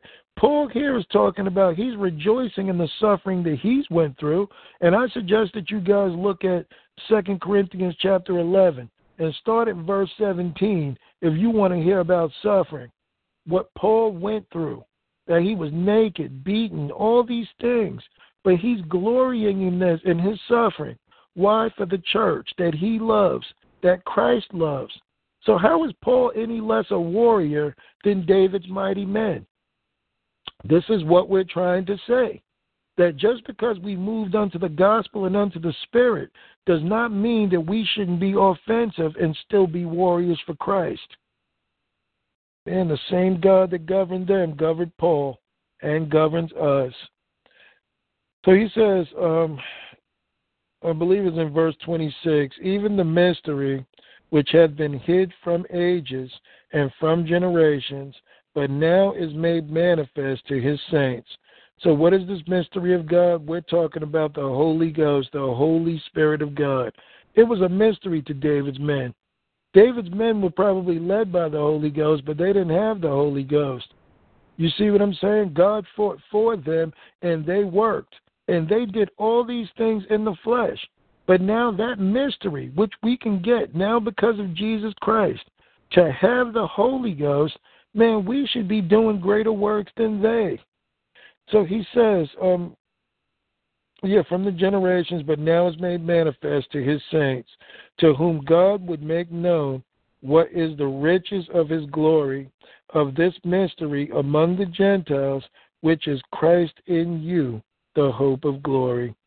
So, guys, we have got to seek Jesus. We've got to do what Jesus says. We've got to go on with Him and make sure that we make our calling and election sure in Christ. That's why the Bible says to work out your own salvation with fear and trembling. I'm not trying to push works on people here. I'm just saying you don't have to take this stuff sitting down. We serve the true and living God who is more powerful than anything if we would only trust in him and believe him. Man, and if you read the rest of it in your spare time, he talks about, you know, preaching, warning every man, and teaching every man in all wisdom, that he may present every man perfect in Christ Jesus, whereunto I also labor, striving according to his working, which worketh in me what? Mightily. So as you can see, the Spirit works mightily in those who are obedient, those who are willing. God is not going to place his spirit on a lazy, slothful person. That's not the anointing. When Jesus Christ received the anointing, he said, The Spirit of the Lord is upon me. And because of that, he had to preach the gospel, set the captives free, heal them that are bruised. You know, this is what the Spirit is on us for, that we may be offensive and serve the Lord. Oh, man. So Hebrews 11, and I'm done, brother. If there's anything else you want to add, you can. If not, you know, I'm just going to uh, close out with this. No, this is you go ahead. Just finish it up. It's great stuff, by the way. I really appreciate it. I know. I just feel like I'm hogging the show sometimes, you know. But uh, I, I, I'm glad you are actually. So thank you, and I'm sure other people are too. So thanks. All right. So this is known as the Hall of Faith. This is Hebrews 11. He says, Now faith is the substance of things hoped for, the evidence of things not seen. So you see, faith is a substance that is not physical. It's something that you've got to believe, and God will show you through evidence those things that are not seen. So it begins in a seed of faith that things are brought to fruition. For by faith, uh, it, the elders, obtained a good report. So everything that we're about to read is about God's, about faith in God. Through faith, we understand that the worlds were framed by the word of God, so that things which are seen were not made of things which do appear. By faith, Abel offered um, unto God a more excellent sacrifice than Cain, by which he obtained witness that he was righteous, God testifying of his gifts, and by it he being dead yet speaketh. By faith Enoch was translated that he should not see death, and was not found because God had translated him. For before his translation, he had this testimony that he pleased God. So, as you can see, before Enoch was even taken away, his testimony was that he pleased the Lord. That's what God is looking for servants that are willing to do his will. Verse 6 But without faith it is impossible to please him. For he that cometh to God must believe that he is, and that he is a rewarder of them that diligently seek him. So that's big. That's key. This is the whole thing that I'm trying to say tonight. Without faith, it is impossible to please God. For he that cometh to God must believe that he is God and that he is a rewarder of them that diligently seek him. By faith, Noah being warned of God, um, of things not seen, as yet moved with fear, prepared an ark to the saving of his house, by the which he condemned the world, and he became heir of the righteousness which is by faith. So, as you can see, everything in this is about faith. Everything in this is moved by faith. We have um, the fruit of faith in uh, Galatians 5, and we have the gift of faith, which is in First Corinthians chapter 12. So, what does that tell you? That faith is the common denominator behind both. Without faith, none of these things are possible. Not faith in self, not faith in your pastor, not faith in your church, but faith in God, faith in Jesus Christ our Lord. All of these things can be done in Him. So, in your spare time, guys, I mean, you just go through this whole list about those who believe God. It said for many of them, they stopped up the mouth of lions. They fought in battle. They did all these different things. The walls of Jericho fell down by faith. You know, Rahab the harlot hid the Israelites by faith. I mean, it's just so much here, guys, that we've got a heck of an inheritance to live up to. And it says, look at verse 33 who through faith subdued kingdoms, wrought righteousness, obtained promises, stopped the mouth of lions, quenched the violence with fire, escaped the edge of the sword, out of the weakness were made strong, waxed valiant in fight, turned to flight the armies of the aliens, which were like, um, you know, Gentiles or those who weren't Israel. Women received their dead raised to life again, and others were tortured, not accepting deliverance that they might obtain a better resurrection. And others had trial of cruel mockings and scourgings, yea, moreover, of bonds and imprisonment. They were stoned, they were sawn asunder. That was Isaiah the prophet. Cut in half, were tempted, were slain with the sword. They wandered about in sheepskins and goatskins, being destitute, afflicted, and tormented, of whom the world was not worthy. They wandered in deserts, and in mountains, and in dens, and in caves of the earth. And these all, having obtained a good report through faith, received not the promise. God hath provided some better thing for us that they without us should not be made perfect. So, as you can see, these people didn't even have the Holy Spirit. They didn't even have the Spirit of God, and they were able to do these things by faith alone. You and I have the Spirit. All we need to do is believe God. So I'm not trying to preach hard to anybody tonight. I'm not trying to overwhelm you with all the accomplishments that God has given his people. But just know that we have an excellent inheritance because Jesus Christ is our Lord and Savior. And He has given us His Spirit to those who believe and for those who will receive it and are willing to please their Lord. So that's all I want to say tonight. You know, guys, know what your inheritance is in Christ. You don't have to deal with the things that are going on with your children. You know, lay them on the altar before God and give them to the Lord, and the Lord will receive them and take care of them. I like how you said tonight that you have been made free because of the situation that you got more time to serve the Lord. We've got to leave things in His hands, but exercise His authority. He is going to make things happen, but He is not God to us if we don't believe. So let's believe God that He may prove Himself to us. So I just want to say to people out there, I love you. Just believe in God. Just give Him a try. Don't take things sitting down. Get in your prayer closet. Turn your plate over. Have faith in God because He is just waiting for those of faith that He might manifest Himself and do what needs to be done. Amen, brother. Thank you very much. Thank you for sharing the the truth, the power of godly inheritance, and uh, good stuff, man. Um, Praise the Lord. And I, I'm grateful for it, you know, because uh, this message was pretty much directed to me, and I guess I was feeling. I, to be honest with you, I was feeling a little bit down today, a, a little bit uh feel a little bit sorry for myself you know what i mean? It's like god you know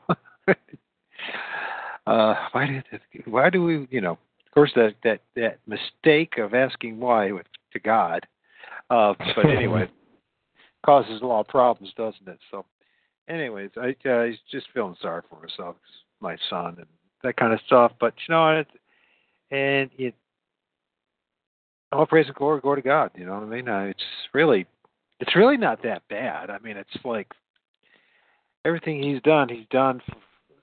You know, he's he has freed me from a lot of the burdens in this world in order to uh be a service to him, and I'm doing the best I can. It's I can't imagine it's too impressive to anybody else in the outside world, but you know, it's it is what it is. You know what I mean? So. uh and you know it, it, it reminds me of David and Goliath, the old classic story, and how a young boy, so small, and can you just imagine if it, you know, if the guy really was twelve, thirteen feet tall? Can you imagine? I mean, just can you imagine an eight foot footer? You know what I mean? I mean, anybody's ever played basketball with a big guy, man. I'm just, I'm a small guy, so I'm only five nine, so I know what it's like to get thrown around in the basketball court or on the football field. So well, that's what's funny, bro, because that's that's my height. know? so maybe that. well, well, we've had to prove ourselves many times. I get it. Yeah.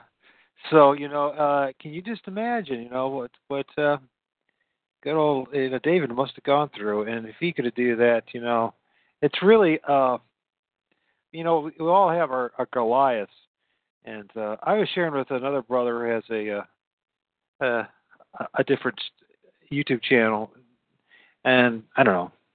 I hope he I hope he understood the message. When I text back to him, I just you know you know because he's getting some grief for what he's doing with his mission. Um, mm-hmm. And as far as uh, the biblical cosmology and all that kind of stuff, and trying to stay, you know, committed to the God and challenging those that are corrupting it already and trying to make movements out of it and conventions and everything else that people want to do, and thinking that they're, you know, and maybe God will use some of that. I don't know. But anyways, as you remember, we all have our Goliaths. We all have our Le- Leviathans that we have to face. And Absolutely. I think that when you do do that, honestly, and a lot of times at first it's stuff like the things of this world. Mm-hmm. But you know, Jesus says, you know, uh, you know, if you don't believe me, what's what's what's the thing? If you don't believe me of worldly things, how are you going to believe me of spiritual things? Well, I'm misquoting that, but you know what I'm saying. No, he said if you, and that's a great point. You know, we even could have gone there tonight, but I'm glad that you pulled that up. And he says, if I tell you earthly things and you believe me not, how will you believe if I tell you heavenly things? He's absolutely right. Of course, and he's right. The Lord said it. yeah, absolutely. And I think that's that's part of what the body of Christ is dealing with uh, mm-hmm. It's that that fact, and and it's almost like uh, because uh, we've been conditioned by others, you know, mm-hmm. not look into the not to look into the abyss. But how are you going to know your enemy unless you face it? Amen. You know, see, I mean? that's why a lot wanna... of people go on with regular life, not even you know knowing what's on the spiritual side because they're stuck in the carnal mind. But as soon as you begin to venture out beyond that, that's when you find out that the devil is real. oh you know? yeah, he's real. And his minions and his his demons are real, folks, and they are the they really are causing a lot of your your life problems. So while you're focusing on uh, political theater or being entertained. It's one of the things is you know where it's been kind of making some uh, capturing images while you along with your uh, your teaching tonight because I I didn't know what you were going to teach. So as you teach, I I, I not only write down the uh, uh, the the the uh, chapters and the the books, the chapters and verse, but also look for images that go along with it. And it talks about escaping out of Egypt, and one of the things that I the, earlier today, I, as I was driving by uh, Family Home Video, video mm-hmm. whatever it is, uh, there's a big old glass obelisk in front of it. And so I put it, you know, and this is throughout the country, and most people probably don't even pay, know what they're looking at. But right. you know, the, the obelisk is, you know, we know what that is, and, and oh yeah, you know, it's come straight back from this same territory that the uh, the people of Israel are freed from. mm-hmm. And here we are in modern day, you know, Sodom in Egypt, uh, literally, and uh, and mm-hmm. this whole thing about entertainment and stuff, and uh, and I, I I know this is going to be even a harder teaching for some people to accept, but it has it has to be said. Right. For most of us, we're going to have to be honest about things. We our minds have and our souls have been captured by sorcery and witchcraft coming out of not only Hollywood but other sources as well. And it's time to let it go and get back into the Word. And So one thing, one good conversation I had with my brother, we did, and he said, you know, he wanted to know if I wanted me to send me some books, and I go, no, please don't. And I said, don't take the offense, but I pretty much if I know this sounds really narrow minded, but you know, after 50 years and trying to figure it all out, it all comes down to one thing. It's the darndest thing, folks. The Bible's really the Word of God, and it's the only thing really worth knowing. Um, uh, and I know that sounds extremely narrow-minded. And a lot of people say, "Oh no, that can't be. It's all religious." No, I'm telling you, it's the absolute truth. Amen. The life and the light of the world is in that book. To understand the true and living God, you have to crack it open and read it, and you have Mhm. to persevere through the Torah and, most of the Old Testament. And I understand it's really difficult.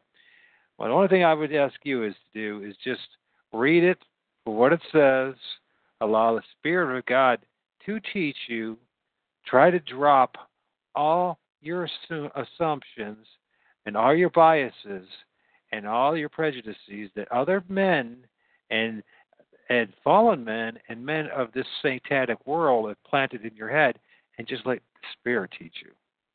And yeah, Amen. I think I think part of you know, it's really funny. One of the things I was reading as I was reading, uh, you know, uh, Exodus and Leviticus, uh, and, and etc. I mean, and the tediousness of whether it's the sacramental rituals of the, the, the blood, sa- the sacrifices. You know what I mean? The uh, Mhm. all the different types and what to The deal with. all the- offerings, right.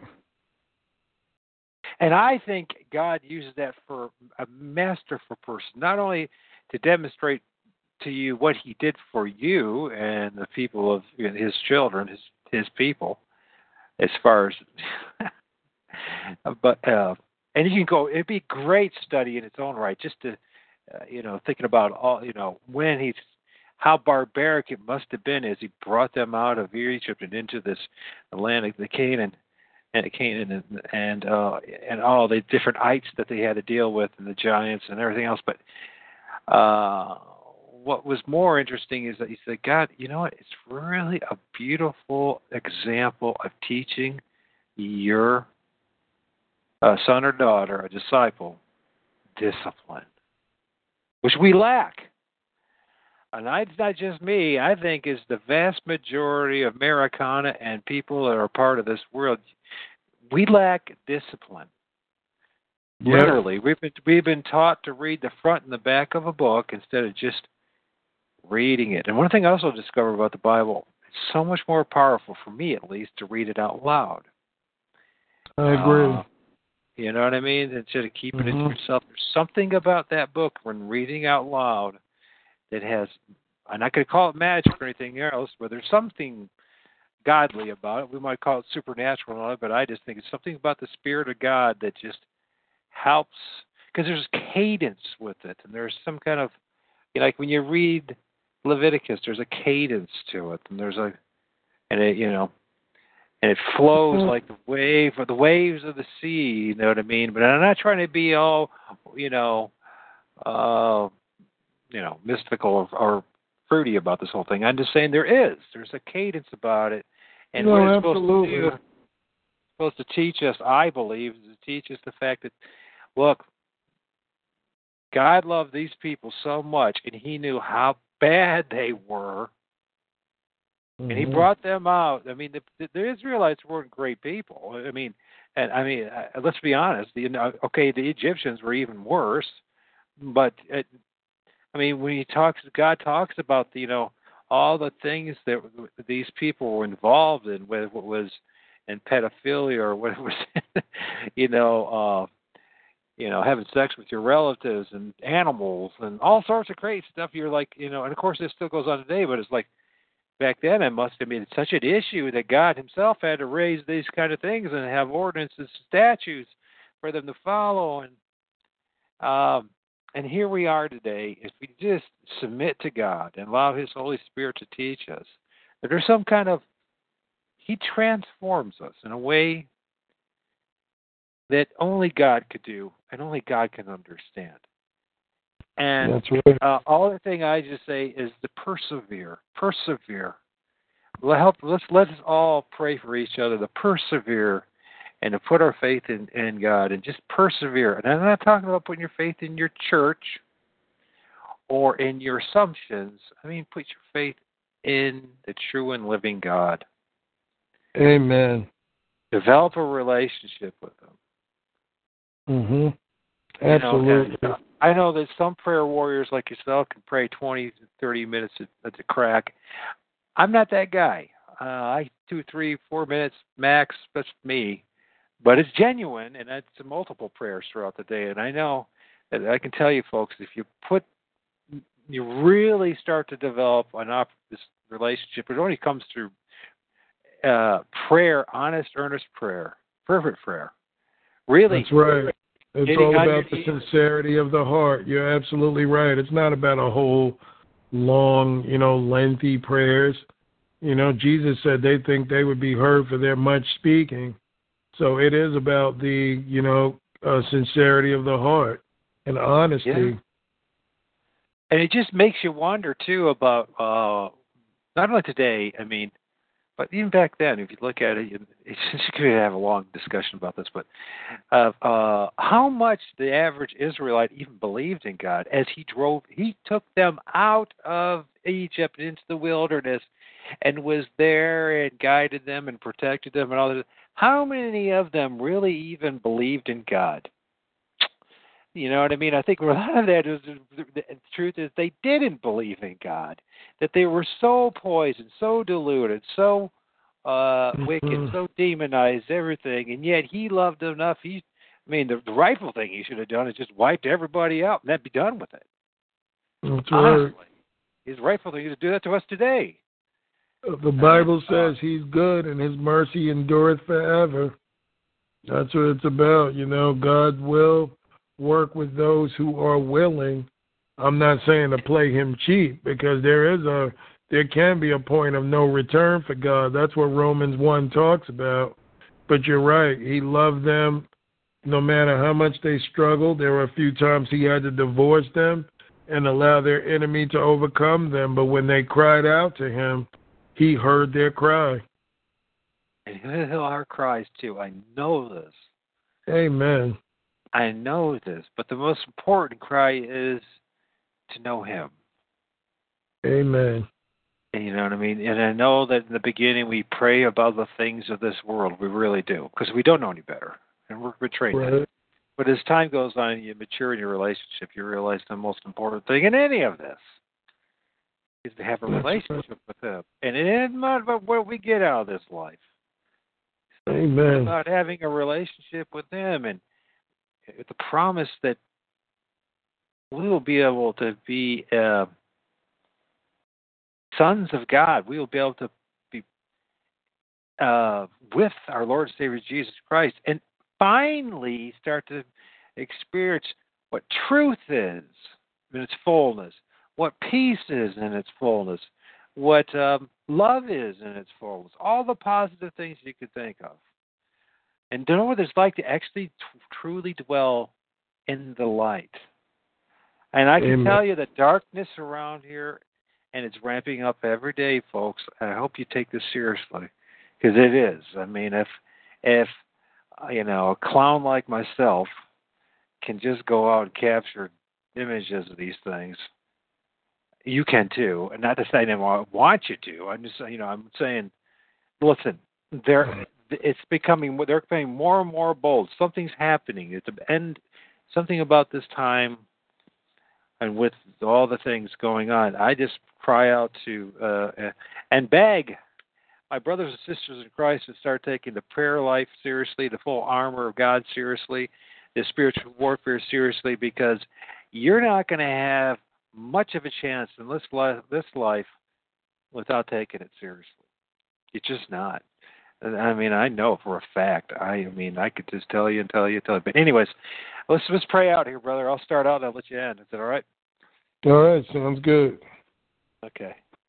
Oh, by the way, in case I forget, once again, this is uh, Derek uh, Hallett, oh, and it's Sound the Trumpet Ministry, so, with a plural, and Yeah, Sound the. Trumpet, and Sound the Trumpet Ministries dot com and also on the YouTube channel will be in, in the information box. And I just want to start off. Dear Heavenly Father, Almighty God, thank you for being I don't know I just don't understand why you love me, God. I don't. I don't deserve any of your love. I don't deserve any of your conscious uh, uh, direction towards me, any of your awareness. And here you are, uh, I see clearly how you've been answering my my dilemmas and, and my challenges and my my doubts and my fears all throughout this week. And here again, once again, you blessed me with Brother Derek and with a message that truly was inspired by your holy, your Holy Spirit, your holy presence, and how you directed him to pretty much deal with what I'm exactly dealing with right now. And I, I think you know God more than any. I know you know than anybody else could possibly know what I'm in the midst of and what I need to face. And I just want to say, God, I love you. Thank you so much. Uh, thank you for being my King. Thank you for being my Lord. Thank you for being my Savior. Thank you for being my God. Thank you for all the things you give me, and and just um, uh, God, I just am so grateful that you allowed me to serve you and be part of your uh, any part of you in your kingdoms. And, and God, just bless my brother, bless my brother, and his continue inspired, uh, Holy Ghost inspired messages. Bless him to keep staying in your word, God. God, uh, bless him to keep reaching out to and and having contact with your children. Uh, and just bless him with all his needs that he can continue to serve you mightily. I um, I have no idea. Uh, I, I am grateful, God, that you have uh, motivated me, motivated, motivated me enough to reach out to men like Derek. What a blessing to even know Derek. Uh, you know, where I live, God, uh, there really isn't too many men right now like Derek. So, not to puff him up or anything, God, but uh, I just hope, God, and I pray that this will bless you so much, Almighty God, and that it will reach out to all those who need to hear the truth. Uh, and it's um, and and it's in an honest and entire way that is pleasing to you, God. It's not playing not playing games with people, but just simply telling them the truth, your truth, God. Yes, and I uh, to say thank you, God. Thank you, God. name Jesus. Thank you, Jesus. Heavenly Father, I thank you for my brother Mike, and I thank you, Lord, for this time that we had that we get to present your gospel. Lord, I pray that your clarity be brought upon it, that your message be inspired, that it have nothing to do with us, Lord, but only of you. And I thank you, Lord, for the gifts that you've given my brother Michael and I. And I just ask you, Lord, that you continue to pour unto them, that you give us new strategies for, to go out and reach people, Lord, that you give us the strength and the courage and the wisdom to know what to do, Lord, when we when we approach souls, to tell us who to talk to, Lord, that we might not be wasting our time. And I just pray, Lord, that we get more of a following, not for our glory, Lord, but that people may hear the truth, that there may be no blood on our hands, because we truly love your flock, and we're trying to present what we can that people won't go to hell. For I know you said, it is not in you that any man should perish, but that all men should come to repentance. But we, Lord, that we know that most people won't. So I just pray tonight, Lord, however you dress it up, however you want things to be said and done from this point on, I pray that your spirit be upon it, that we may ring in the harvest. I just thank you, Lord, for all that you do, for who you are, and for what you continue to do, because you are faithful and true. Do it, Lord, and continue to do it for your glory and your honor. And we just hope that you were pleased tonight in what was presented. Kill King of Kings and Lord of Lords, faithful, just, and true, and worthy of all praises. Do it, Lord, for you and your glory and honor. In Jesus' name we pray. Amen. Amen. Once again, Sound the Trumpets Ministry. Uh, dot com and also the YouTube channel and also on Old Religion Dystopia, Knowing versus Believe. There is a I started last week a playlist to make it easier to find uh, uh, Derek's teachings. So all praise go to our mighty God. So you just stay on and I'll end the recording. Amen, brother. I might have might have to. Re- With the Lucky Land slots, you can get lucky just about anywhere. This is your captain speaking. Uh, we've got clear runway and the weather's fine, but we're just going to circle up here a while and uh, get lucky. No, no, nothing like that. It's just these cash prizes add up quick. So I suggest you sit back, keep your tray table upright, and start getting lucky. Play for free at LuckyLandSlots.com. Are you feeling lucky? No purchase necessary. Void where prohibited by law. 18 plus terms and conditions apply. See website for details.